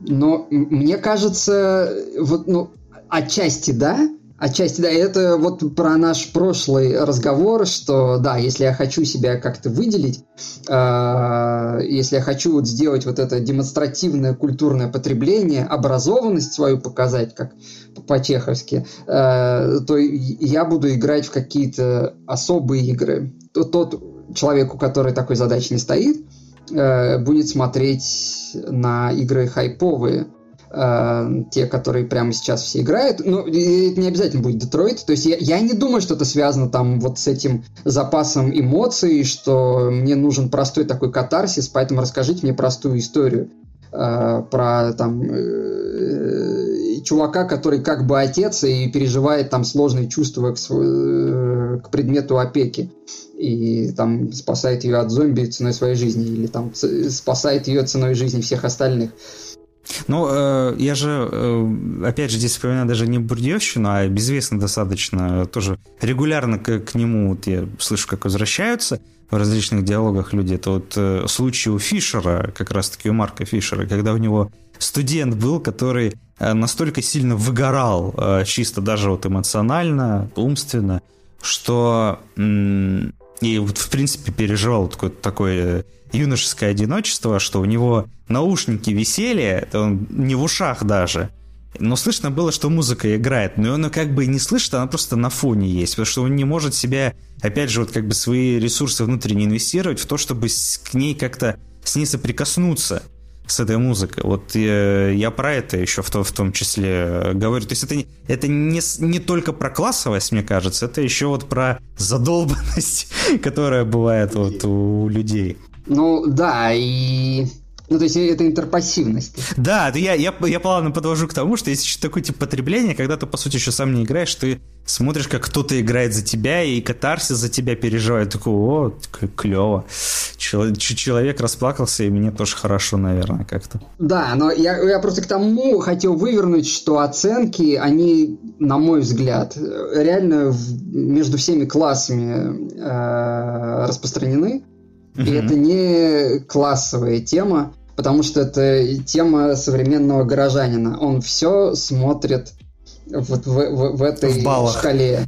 И то, что в шкалу не входит, то исчезает. Вот опять этот при, пример э, с ресторанами, который человек ищет в специальном приложении, которое ему рекомендует самый лучший ресторан, потому что ему важно пойти в хорошее место, он там не готов инвестировать свои вот эти силы, чтобы исследовать там, ему страшно заходить в неизвестное. Ну, реально, я вышел на какую-то улицу, там 28 кафешек. В Питере по улице Рубинштейна иду, но вроде все ок, блин, блин, блин, в какую же зайти? У меня возникает вот эта фрустрация выбора. Паралич выбора, слишком много и выбрать не можешь. Да, но и при этом у меня вот этот вот страх, что я сделаю не самый лучший выбор, я пойду в какой-то отстой. А, я открываю приложение, для всего есть приложение, мне говорят, вот иди туда, я тыкаю в адрес, мне э, навигатор построил маршрут, все, я туда еду, все остальное не существует. Э, ну, то есть, если я поставлю там фильтр показывать игры, только у которых больше 90, кафешки, у которых только больше девятки, там, э, отели, у которых только больше девятки, и все остальное исчезает из моего пространства, я это не вижу, потому что я иду по навигатору. И ну, э, э, это получается то, с чем пыталось, пыталось движение ситуационистов и психогеографов бороться. Так, вот сейчас нужно будет про психогеографию раскрывать. Ну, я попробую сейчас перебросить mm-hmm. такой мостик. Mm-hmm. Это, в принципе, вот эта задолбанность, она же давно возникла у Горького в, книжке «Мать». Там очень, прям на первых страницах очень хорошо расписано, как вот рабочему человеку хреново, как вот эти мягкие отводки тела, которые там по этому ненавистному гудку поднимаются в 6 утра и почесали на работу. Во Франции, в Париже 50-х годов зародилось вот это движение людей, которые восстали против схемы дом, работа, работа, дом, дом, работа, потом на кладбище. Инициатором был француз русского происхождения Иван Щеглов, но в основном это связано с именем Ги Дебора, который популяризовал эту штуку, э, психогеографию и термин дрейф. Это что значит? Мы ходим по городу непривычным маршрутом, если говорить коротко. То есть мы уходим с тех маршрутов, по которым мы ходим обычно, и при этом мы не фланируем. Ну, то есть взяли тросточку, надели шляпу. И красуемся. И тусуемся, да. Это barhopping. Я из одной кафешки перехожу в другую. Нет, это, это, это, это не то. Это не освобождение потому что это мне кажется, что я такой фланирую, а на самом деле там по построить э, вот этот э, heatmap, да, где я двигаюсь, там опять будет одна и та же улица. Психогеографы там предпринимали всякие странные штуки, в том числе э, гулять по Парижу с помощью карты Лондона и, или использовать принцип э, каждый третий перекресток мы поворачиваем направо. Похожие движения возникали там в других странах. Ну, психогеография сейчас, она в основном э, с англичанами связана, писателями Питером Экрейдом и Яном Синклером, которые изучают Лондон, который не туристический, который такой как бы почти подпольный, исчезающий. Потому что э, если кто-то из наших дорогих радиослушателей живет в большом городе, таком как Москва, то он может сам обратить внимание на свою практику передвижения по городу. Это, скорее всего, мы пользуемся метро как телепортом, и что существует между двумя ветками метро, если это не центр, мы не знаем. Э, что существует между станциями, между этими перегонами, мы не знаем. Если мы пользуемся машиной, то же самое. Есть э, есть вот эти шоссе, что там между ними, черт их поймет. У Балларда э, есть короткий, ну, повесть, по-моему, это, или новелла, э, «Бетонный остров», кажется, она называется, про... Это практически роман э, произведений в стиле выживача, чувак едет там с офиса, из автокатастрофы он э, сваливается с эстакады третьего транспортного кольца в Лондоне, и он не может оттуда выбраться. Он оказывается на необитаемом острове, правда, посреди, ну, посреди Лондона. Потому что э, трафик такой плотный, поток такой большой, что он просто не может выбежать, э, его раздавит. А когда он там э, машет руками, то все думают, что это какой-то бомжара и просто поддают газку, потому что какой-то опасный Бетонный остров, да, 74 год, он там Concrete Island называется. Да, да, да, да, точно, Бетонный остров, да. Это вот как раз вот, вот про э, э, эту, э, эту вещь. То есть э, мы двигаемся вот в этом городе по каким-то не нами придуманными маршрутами, и то, что за пределами вот этого э, линейного маршрута, мы это не видим. А сейчас мы еще сверху это полируем рекомендательной системой. Поэтому я уже ну, если я раньше ехал на машине или там шел на работу, я хоть башкой вертел направо-налево, как-то соотносил себя, где я нахожусь. А сейчас э, у меня есть яндексовский вот этот навигатор с голосом, э, через 600 метров поверните направо. И у меня, у меня мозг абсолютно уже просто вырублен. Э, я следую вот этим рекомендациям, а, а куда я, собственно, следую по этим рекомендациям? Ну, вот к, к самому лучшему выбору. То, что получило 9 из 10 и Game of the Year Edition. А, то, что самое лучшее. Поэтому не то, что у меня нет эмоциональных сил э, открыть там какой-нибудь польский квест 2003 года. Да, mm-hmm. да, да, у меня уже интеллектуальной привычки нету туда смотреть. Сейчас все обсуждают Сусиму, я пойду Цусиму играть. Сейчас все обсуждают Hollow Knight, я пойду там попрыгаю. Э, Rain World никто не обсуждает. Так я даже не знаю, что она существует вообще. Mm-hmm. Там сейчас вот, вот, вот была леди Димитреску. Все такие, е, леди Димитреску, по жопе можно хлопать мухобойкой. Все, э, там через год выйдет что-то еще, э, э, какие-то там э, пенсионеры с воплем алды тут будут скидывать там с, ней, с, с этой леди Димитреску гифки, да, и все будут думать, ну, господи, куда я попал, вы бы еще тут кобзона поставили. Но мы как вот в городе двигаемся там от, от, от станции к станции, причем не то, что от станции к станции, а от станции, где я живу, э, станции, где я делаю пересадку, и станции, где у меня работа. А, ну и в нашем медийном потреблении мы точно так же. Сейчас есть какой-то сериал, который надо смотреть. Настоящий детектив. Все его обсуждают, давай я тоже буду смотреть. А то я какой-то ауткаст получается, ни с кем не могу обсудить. Сейчас все играют вот в эту игру, я буду тоже не играть. И поэтому оценки, они, ну, они, они, они просто часть вот этой системы. Собственно, общество спектакля, как это Дебор именовал.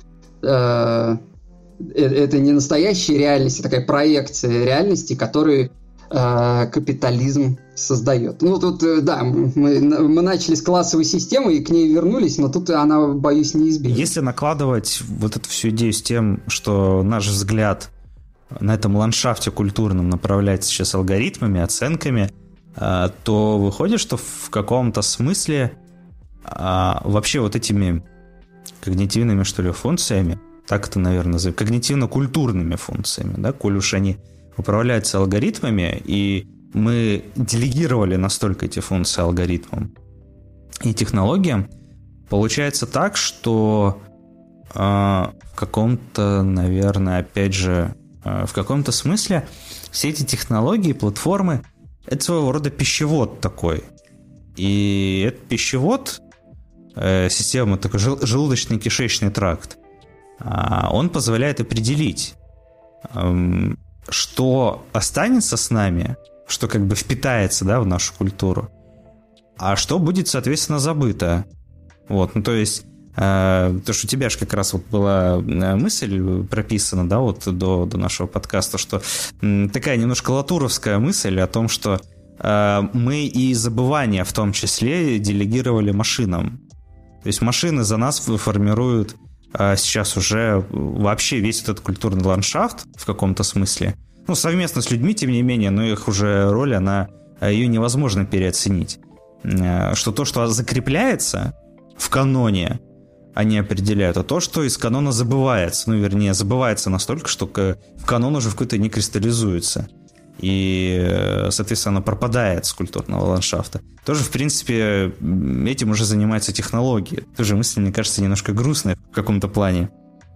Ну, получается, да, ну она грустная, но э, достаточно очевидная. Ну, ну как, как, как и про воплощение дискурса оценками, я думаю, да. Ну, потому что мы же аутсорсили приложение, э, вот эту, э, проблему поиска пары, да, то есть чем дальше, тем больше людей э, решает вопрос одиночества с помощью тиндерообразных сервисов, и, наверное, в какой-то момент не все, но огромное количество людей будут только так себе представлять отношения и не могут и, и, и, эти отношения строить иначе, потому что у них привычки к этому нет, у них нет таких навыков.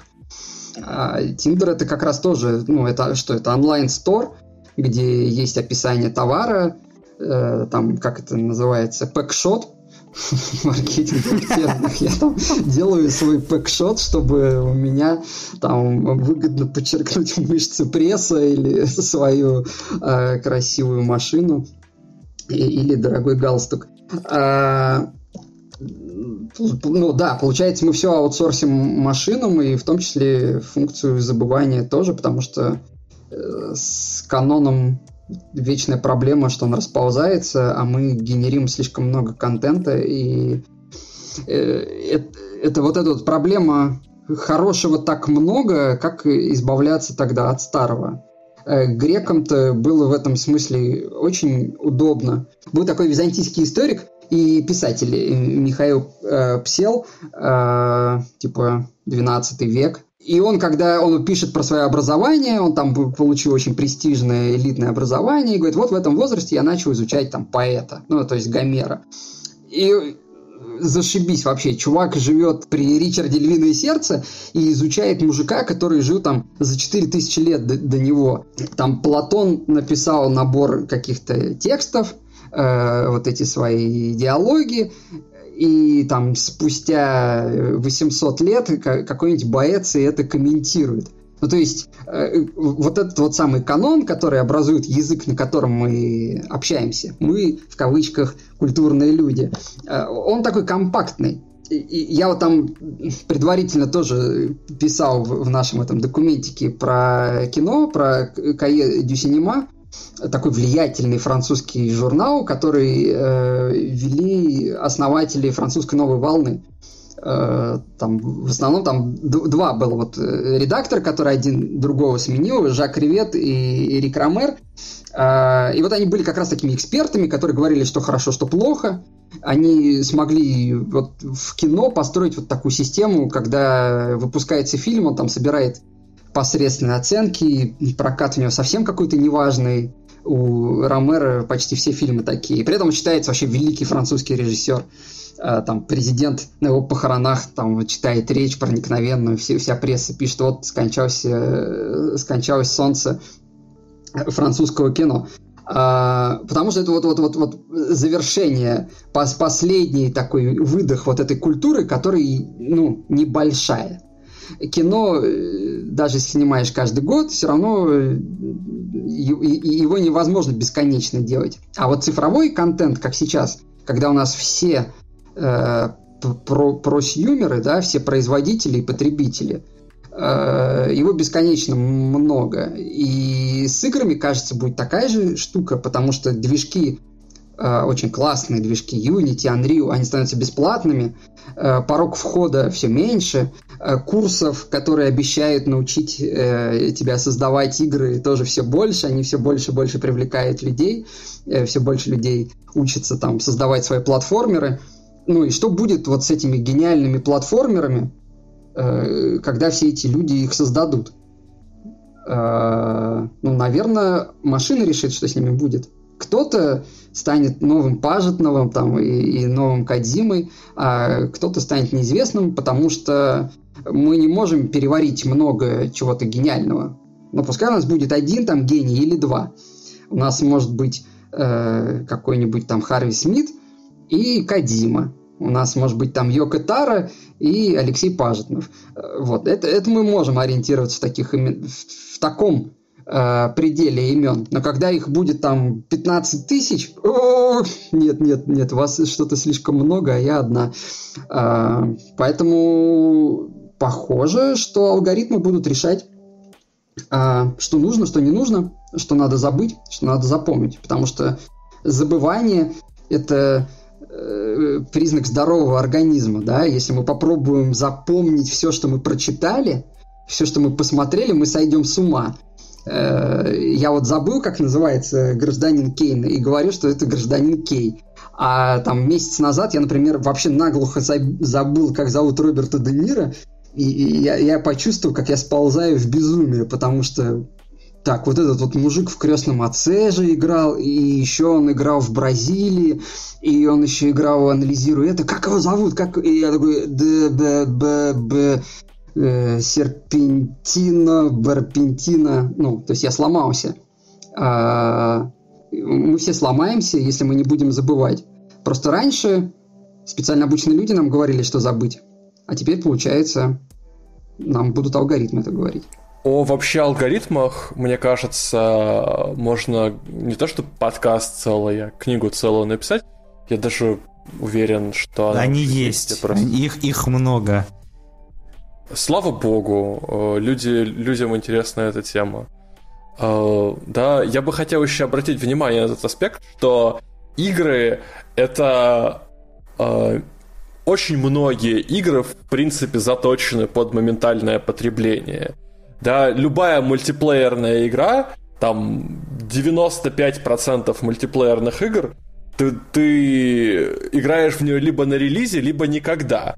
Потому что ты приходишь там через год, а там либо сервера уже отключены, либо там на сервере осталось 10 папок, которые видят Нубаса и размазывают его по стене, и ты заканчиваешь там с КДА 0.50. Ну, есть, да, но... есть еще третий случай же, а, когда вот этот, э, скажем так, э, каскадным образом или кольцевым, как угодно, спиральным, неважно, э, игра развивается, она обрастает контентом, опухает им до такой степени в какой-то момент, что порог входа, он невероятно большим становится. Да, но это все равно происходит отсев, потому что только, так только успешные игры могут себе позволить.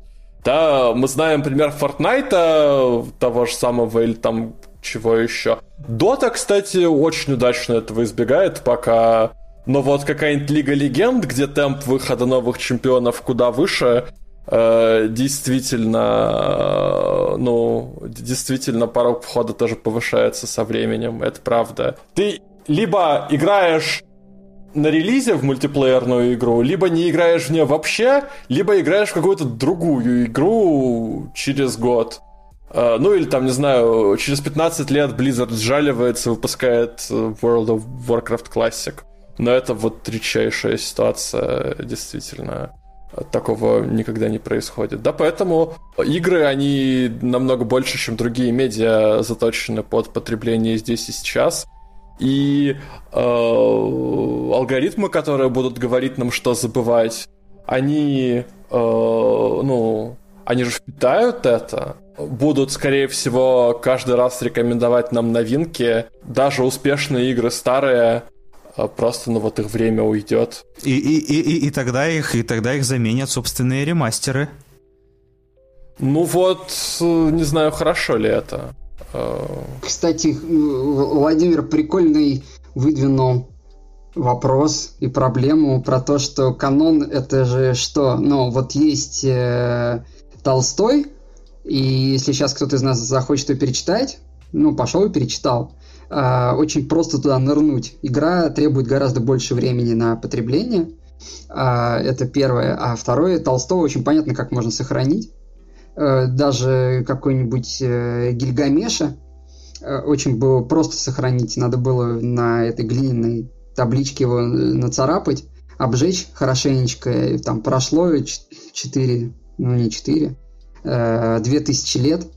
Мы его раскопали, а он как новенький. Все там. Дальше техническая задача расшифровать, и все, я могу это растиражировать. А тут вот получается World of Warcraft ванильная версия. Вот вышла классика. Это та же самая классика или что-то они там подправили. Э, выходит Reforged Edition, а там уже с лором начались какие-то страшные косяки. Тут этого убили в заставке, а там в World of Warcraft он еще скачет, например. И, и, там зовут этого как-то вот так, а в World of Warcraft его зовут тут как-то вот этак. И что, мы будем это подправлять или не будем? Э, ну, то есть это не, не ситуация Снайдер Ката, а это ситуация, когда э, есть какое-то произведение, а мы его обновляем, и то, что мы там вспоминаем, его уже реально не существует. Все, оно уже обновилось. Э, получается, что вот проблема канона в играх, она еще э, в отсутствии способов сохранить игру, сохранить объект. А, оно везде есть. Ну, например, э, в Киеве есть Святая София, да, в центре. И это ну, там, построено византийскими мастерами очень-очень давно. Но это пример украинского барокко 17 века, потому что там очень много перестроек, там от оригинальной конструкции осталось э, чуть-чуть. Есть вот эти всякие картины, которые написаны в там, 16 веке, они уже все выцвели, их там подновляли, реставрировали, от них ничего уже не осталось там от настоящих красок. Сколько раз перерисовывали «Тайную вечерю». Да, да ну, которая... которая написана с техническим браком. Да, она по сухой штукатурке написана, она должна рассыпаться, но за 10 лет. Да, и типа он подумал, о, будет прикольно, потом посмотрел, блин, нет, а, а, отстой, она, ну, короче, это, это брак, это не сохранится. Но люди решили проявить упорство, да, и начали сохранять. С, с фильмами то же самое. Ну, там кино снимается для кинопленки. Кинотеатр – это особый э, мир. Там довольно упоротый писатель началась вот эта проблема с забыванием. Кто написал «Над пропастью воржи»? Селлинджер? Да, Селлинджер. Селлинджер. Э, он же отказался от э, телевидения и там свою дочку мучил тем, что заставлял там, ну, если мы хотим смотреть кино, то он вешал простыню, и они там на проекторе смотрели, потому что только так надо смотреть э, фильмы. И вот режиссер Эрик Ромер, про который я говорю, он очень много в интервью э, э, упоминает проблему, какая там э, пропорция у кадра, как должен быть настроен кинопроектор, чтобы вот э, фильм посмотреть таким, каким его задумал автор. И кино, э, живопись, архитектура, visual due respect – это очень простые вещи, для сохранения. Игру сохранить ну, чудовищно трудно. И серваки оригинальные трудно. Исходный код трудно. Мы никогда не получим ремастер Невервинтер, нет, Айсвиндейла, по-моему, второго, потому что никто не знает, где исходники, они куда-то пролюбились, непонятно. А, но даже если у нас есть исходники, у нас устройств нету. Я, думаю, все уже э, присутствующие знают вот эту проблему, что старые игры их э, лучше проходить на телевизорах э, электронно-лучевых, а попытка запустить старую игру на эмуляторе на вот этом современном плоском дисплее дает совсем другой опыт. Ну, то есть оригинальный пиксель-арт 90-х и 80-х Он клево выглядит на вот этих пузатых, толстых телевизорах, да. чудовищный э, на современных мониторах, которые там работают совершенно другим э, принципом. Управление оригинального аркадного автомата Street Fighter Ироним, как знаток файтеров, мне кажется, ему эта тема близка. Вот этот вот разучивание вот этого боевого балета на оригинальных этих контроллерах с этими большими кнопками, рычажками, какой-то э, довольно непривычная штука для современного игрока. И, и попытка сыграть в ремастер э, этого же Street Fighter на, я не знаю, на клавиатуре, там, на ноутбуке. Это же ну, это совершенно другой опыт. Это э, там э, страдания Селлинджера и Ромера по поводу того, что там кинопроектор, видите ли, не так настроен, там линзу не протерли или это цифру э, проецирует вместо 35, 35 миллиметров. Но это все фигня. А вот как насчет того, что в ремастере графику все поменяли, э, сюжет подправили, управление совершенно другое, то есть эта игра играется не так, Э, в ней сюжет другой, э, и она выглядит по-другому. То есть у нас остались только воспоминания. То есть, похоже, в какой-то момент канон в играх – это не сами игры, а какие-то каноничные воспоминания и слова об этих играх. Вот как как раз в тех самых книгах, о которых Владимир вспоминал, что там чуваки, этот Понг – Э, этот э, кризис э, перепроизводства картриджей и там теннис фоту, все эти названия ходят из книжки в книжку, потому что мы канонизировали разговор об играх, а не сами игры. Мы в них уже не можем поиграть, да нам, в принципе, пофиг. Мы просто заучили, что так надо говорить про игры. Не, ну про, про я, я, я про файтинги просто немножко все-таки уточню. Там же с оригинальным Street Fighter-то история была в том, что Э, было две кнопки, такие огромные прям, и по ним долбить нужно да, было. Да, да, такие что... бимбы прям так. Дыщ. Да, да, и они часто приходили в негодность, потому что от силы удара по кнопке зависела сила удара в игре. Э, вот, но э, здесь вот как раз-таки скорее будет корректно вот сравнение с клавиатурой. То есть, когда считалось, что файтинги-то, в общем-то, как бы забава консольная, сначала была проблема, что вот появляется файтинг в аркадах, и у них вот эти стики, а, соответственно, с кнопками определенным образом расположенные. А, потом те, кто так приучивались, им было тяжело на консолях играть, потому что геймпады, и на самом деле многие вещи, которые на геймпаде, вернее, на стике, наоборот, делаются достаточно просто, ввиду того, как можно стик в руку взять хотя бы они очень трудно делаются на геймпаде, скажем, от Sony PlayStation 4. Ну, например, Korean Backdash, так называемый.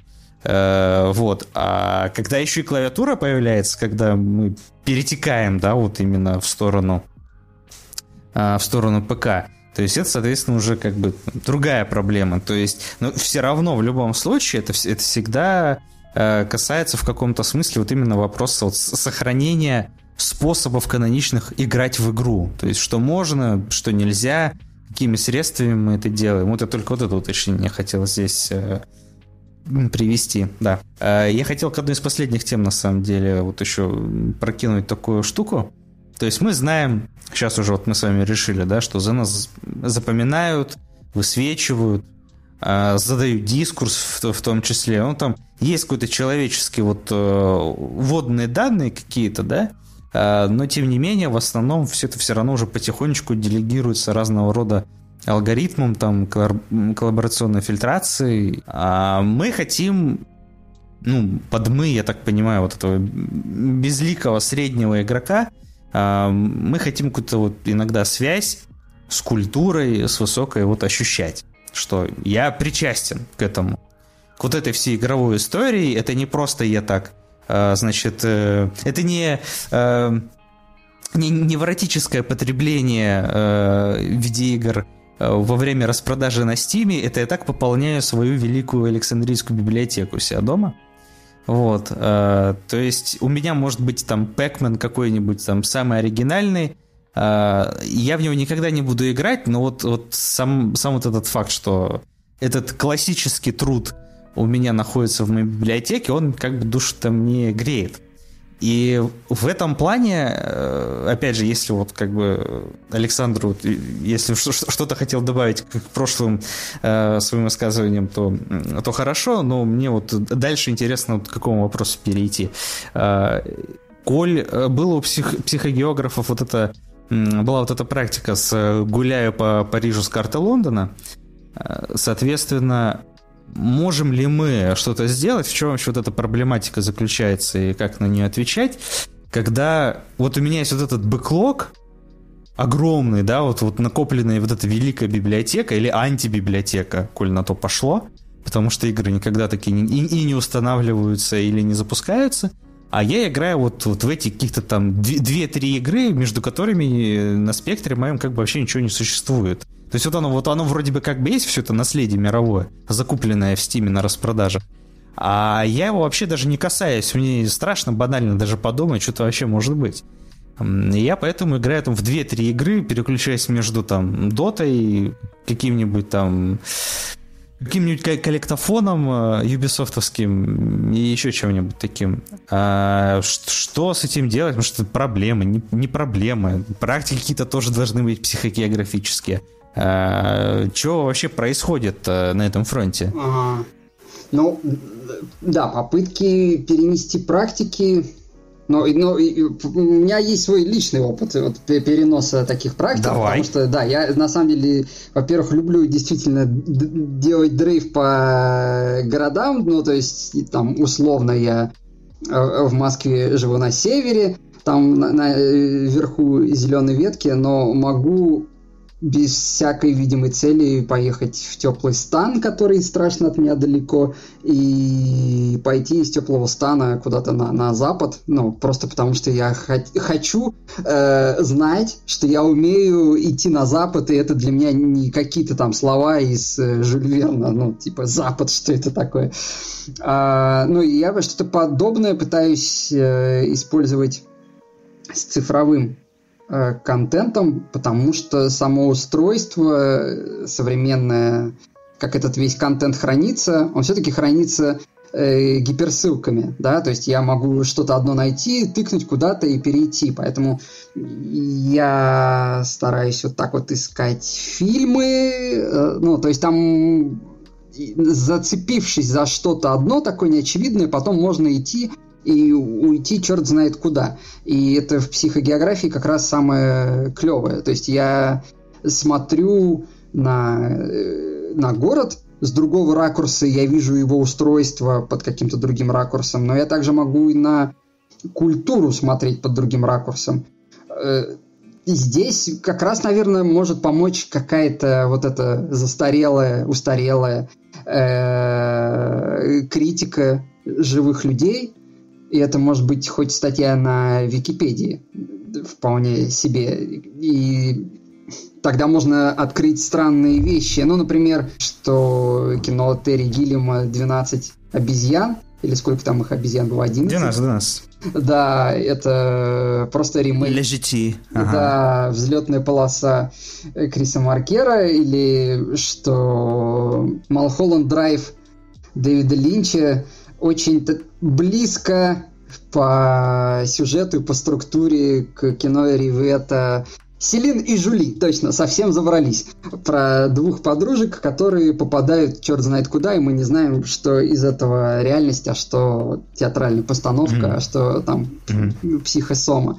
И с играми то же самое. Ну, то есть, есть какие-то паблики, с э, обскурными играми, есть какие-то э, каналы в Телеграме, где люди что-то обсуждают странное, есть какие-то разделы в, в, в Reddit, где люди ищут какие-то старые релизы. Ну, то есть э, в одиночку невозможно. Нельзя быть совсем одному. Нам надо как, как кого-то найти. Психогеографы считают, что надо ходить с кем-то. Ну, то есть это скорее такой групповой опыт. А, чтобы была возможность потом обсудить этот опыт, его как-то зафиксировать. Но вот искать единомышленников и вот пытаться строить какие-то маршруты старым добрым сарафанным радио вне рекомендательной системы. Или если уж мы в рекомендательной системе, то просто там тыкать в случайные теги, э, вбивать в строку поиска Стима какое-то просто слово или набор букв, смотреть, что там выползает. Я уверяю, там вы просто какие-то символы рандомные будете вбивать сейчас в стиме, и там будет выпадать... Все равно что-то выскочит. Да, все время какая-то игра. И не бояться, что она получила 57 из 100%. Э, ну, вы всегда сможете сделать рефанд. Если это распродажа, то ну, не покупать э, всю серию Hitman, которую вы явно не будете всю, всю проходить. Или там, о, Splinter Cell, это великий стелс, но я ни разу в него не играл. Ну, не, не играйте. Э, не надо там System Shock э, запускать, если вы чувствуете, что это просто такой кирпич, который надо прочитать. Запустить что-то абсолютно неизвестное, может быть страшное, но вот не, не, не бояться э, не получить удовольствие, что ли. Потому что когда вам машина говорит, ты получаешь удовольствие, то э, это обман себя. Ну, то есть, я пошел в кафе, которое получило 99 из 10, и я съел, заказал то, что там у всех в Инстаграме, и, и, и, я настолько омерзительная капиталистическая свинья, что прям уж э, самому противно. Поэтому э, вот если кажется, что что-то не так с моей игровой жизнью, можно вот пойти этим путем. Если э, все устраивает, если там 15 час, тысяч часов в доте это ок, то это ок. Мне кажется, тут ну, нету никакой вот этой обязательности, потому что вот э, негативная, темная сторона канона это как раз, что мы ну, делаем фу. Зачем крестьянин пришел и топчет своими сапожищами у нас э, в гостиной? А, а мы такие эстеты сейчас будем тут смотреть какие-то э, чехословацкие шутеры 99 -го года. Не, нормально, если у меня есть вот эта одна игра, если у меня есть три игры, я между ними там прыгаю туда-сюда. Потому что тут э, в культуре, мне кажется, не может быть никаких ты должен. Что нравится, угу то используй. Просто я, я вижу, что у многих вот есть эта проблема. Э, у меня там э, куча игр, и я не могу найти в себе силы играть. Или я играю только в контру и корю себя, потому что у меня недопройден пятый Metal Gear. Э, это как раз вот эта вот ситуация работы в отдыхе, о, о, о которой герой нашей прошлой передачи Адорна э, тоже часто писал, что Э, капиталист э, настолько уже э, дерзкий стал, что заставляет рабочего человека работать даже, когда он как бы отдыхает. Ну, пошел и посмотрел там все, все сезоны «Игр престолов». Вот если есть вот это состояние, это на ДТФ называют игровой импотенцией обычно.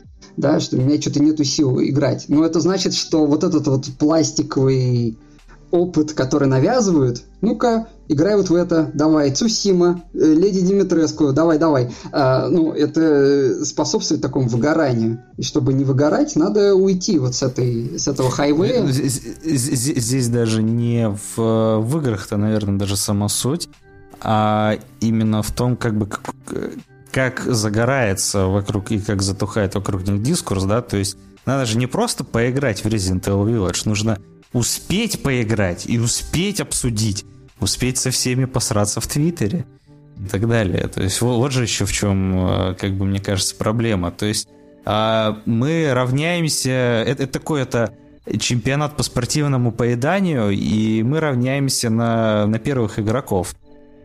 Ну, да. Э, ну, мы равняемся, и нам кажется, что будет тупо, если мы не сделаем то же самое, что и все делают.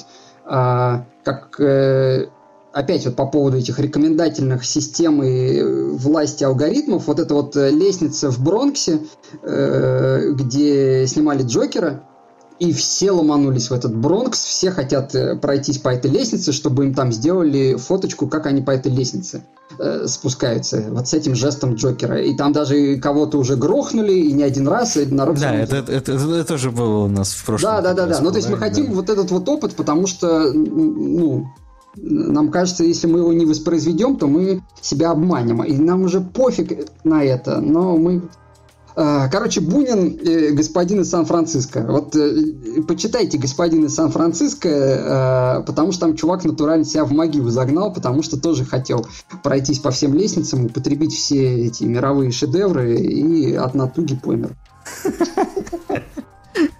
Не, не очень оптимистично э, мы закрываем гештальт. Я сидел как на иголках, пока вы обсуждали чехословацкие, чехословацкие шутеры конца 90-х, потому что, ну, самое время вставить рекламу издания, где я работаю. у нас на StopGame есть рубрика «Игровая география», которая может, мне кажется, стать таким вот вашим проводником по миру обскурных игр.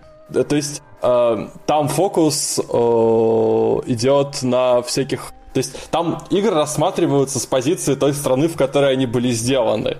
И э, повествование идет примерно по такой схеме, да, то есть сегодня мы отправляемся в Польшу, вы все знаете, что в Польше есть Ведьмак, поэтому про Ведьмак мы особо говорить не будем, а давайте мы для начала поговорим вот про эту вот игру. Ее сделали два студента с бюджетом 3 злотых, Э, но интересно нам потому, что это первый польский шутер от первого лица, э, да, и причем он кажется довольно, даже компетентный довольно. Давайте-ка рассмотрим его поподробнее. Или вот ближайший выпуск будет про турецкие игры. Много вот турецких игр знаете? Я знаю две. И вторая из них в этот, в этот материал даже не попала. ну, то есть, что есть в Турции, кроме Mountain Blade? Какая-то адвенчура есть. Я забыл только, как она называется. К счастью, есть люди, э, которые э, пытаются заниматься в той или иной форме сохранением видеоигрового наслед... наследия, обделенного э, высокими баллами на метакритике. Э, вот. Но, кстати, да, и пока я не забыл об этом, наверное, это сильный уход в сторону, но Э, вам тоже кажется, что э, региональность в игровой историографии довольно плохо развита? То есть я ни разу не слышал, например, типа «О, это типичная игра английской школы». Да, понятно, что здесь глобализация виновата очень сильно, то, что мы, ну, фактически на одних и тех же играх растем, и фактор страны происхождения крайне мало влияет на то, что мы играем и то, что мы создаем.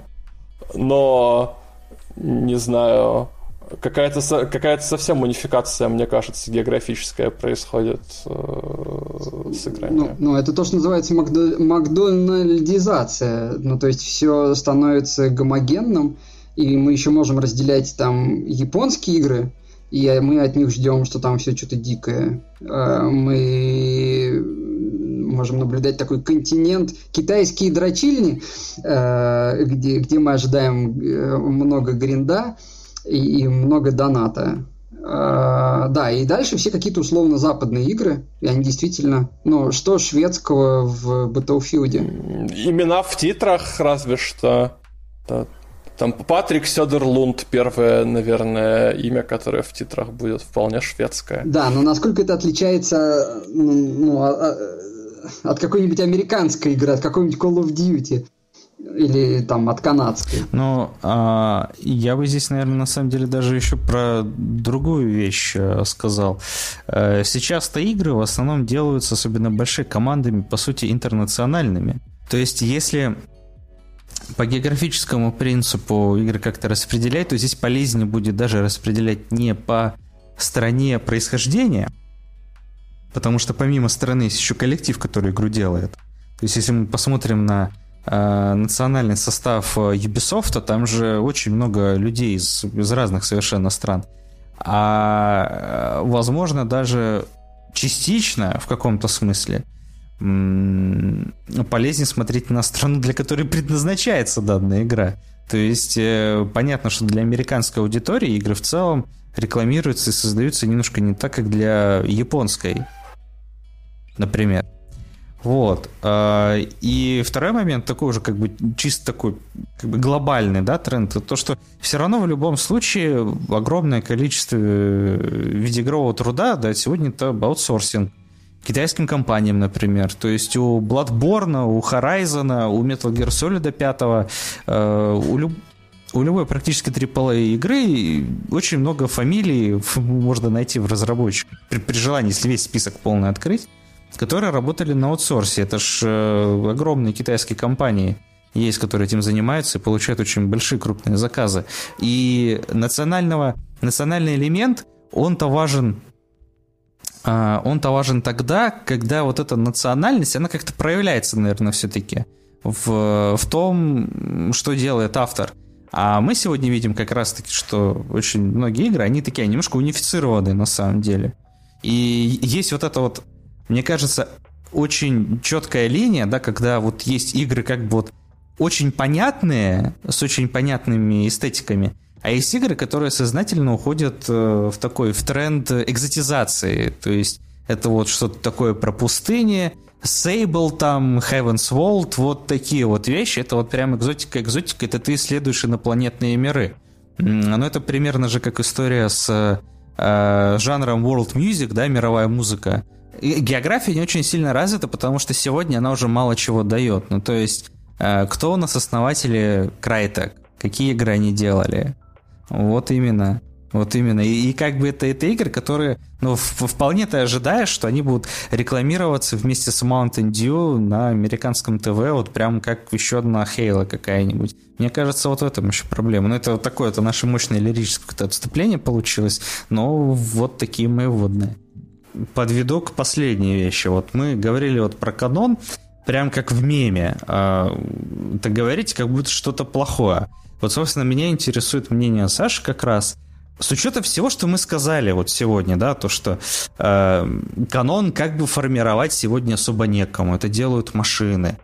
Вот канон в видеоиграх это действительно что-то плохое? Э, и можно ли было бы что-то такое предпринять, вот даже в идеале, вот если совсем свободно фантазировать, чтобы от этого канона была какая-то, э, ну скажем, культурная польза, что ли. То есть человек, возможно, был бы счастливее в, в, во время соприкосновения с э, видеоигровой культурой. Ну, вот, да, я, я чуть-чуть там уже, я уже вернул это про темную сторону канона. Конечно, он э, омертвляет, да, то есть это не совсем живое. Мы Э, не только сохраняем какую-то культурную штуку, мы еще и сохраняем все разговоры вокруг нее. Там, ну, может быть, мы э, будем обсуждать, что на самом деле это полная параша, но мы все равно будем говорить про это. То есть, э, там вот Толстой, например, попробовал громить Шекспира и говорю, что Шекспир переоценен, да, и там ничего такого нету. Но он, он все равно э, писал про Шекспира, и таким образом еще сильнее его в этот канон утрамбовывал. А, а, там про драматургов Бомонта и Флетчера, которые вот в эпоху Шекспира считались, может быть, даже и покруче, э, чем Шекспир, ничего он не говорил. Э, ну, потому что, наверное, не читал, и, и, и это уж точно не ставили на сцене, потому что... До него не дошло, в общем. Да, до него не дошло. Если у нас вот есть какой-то игровой канон, мы можем там ругаться про Кадзиму и Дэвида Кейджа, что у них там как-то все, как-то все не очень. А, но будем все равно на это ориентироваться. И, и есть вот эта штука, что все AAA игры похожи одна на другую – но есть и другая штука, что и инди-игры тоже начинают походить одна на другую. Это игра там про подростковую депрессию. Это игра про то, что я вернулся в свой райцентр. Это игра про страшную девочку, которая зашла в заброшенный э, сумасшедший дом. Ну, то есть какие-то штуки повторяются, повторяются, повторяются.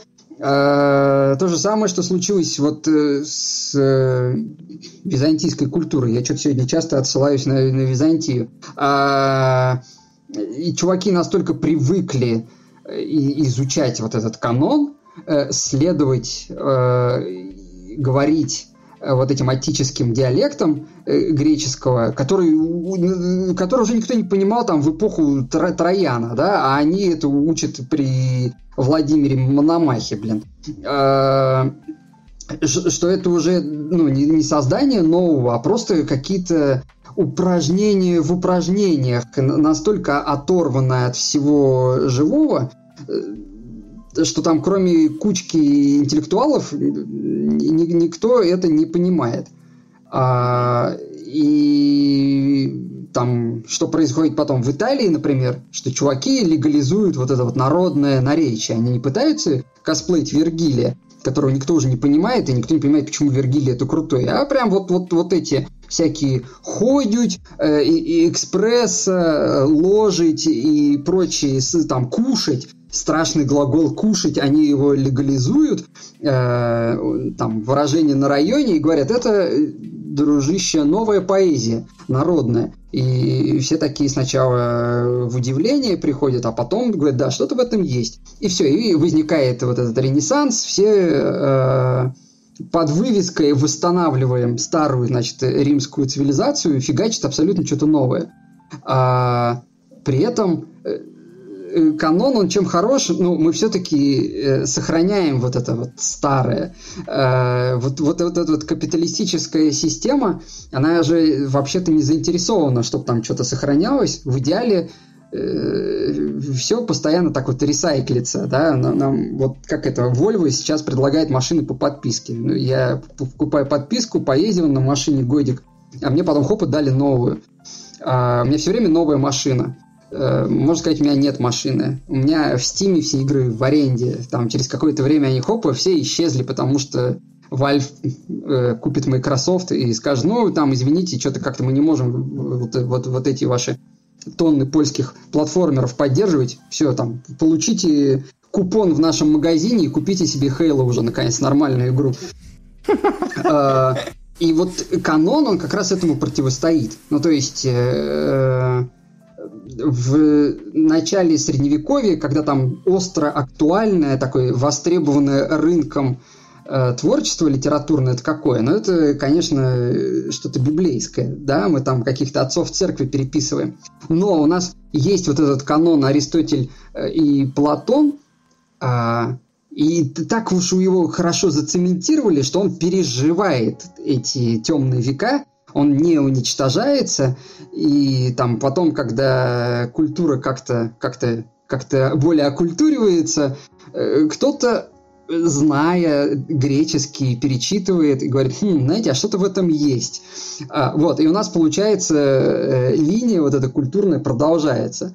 И в этом смысле для игр, конечно, канон ну, полезен. Да, он, с одной стороны, делает все игры похожи одна на другую, с другой стороны, э, какие-то вот эти искажения в сигналах, вот это искажение в передаче информации, э, искажения, о котором мы до этого говорили. Э, Warcraft 3 Reforged – это уже искаженный сигнал. Там чуваки выглядят уже не так, как они выглядели в 2002 году. Но Warcraft 3 – это канон, да, это, наверное, канон потому что он доту породил там и всякое такое. И он где-то сохранен. И сейчас достать оригинальный образ Warcraft 3 не проблема. И это случилось, потому что Warcraft 3 включили в канон.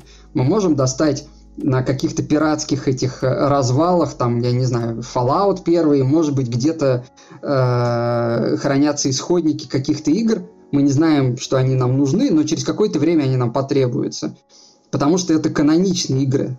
Много народу считает, что это нужно сохранить.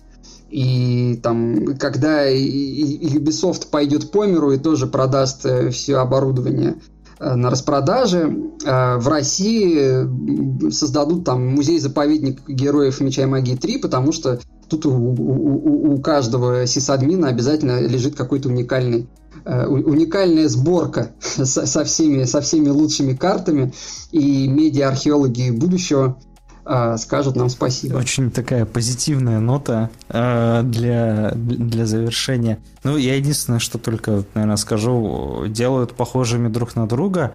Опять же, возможно, что это проблема отсутствия вот этих самых критиков, да, которые по-разному на игры смотрят.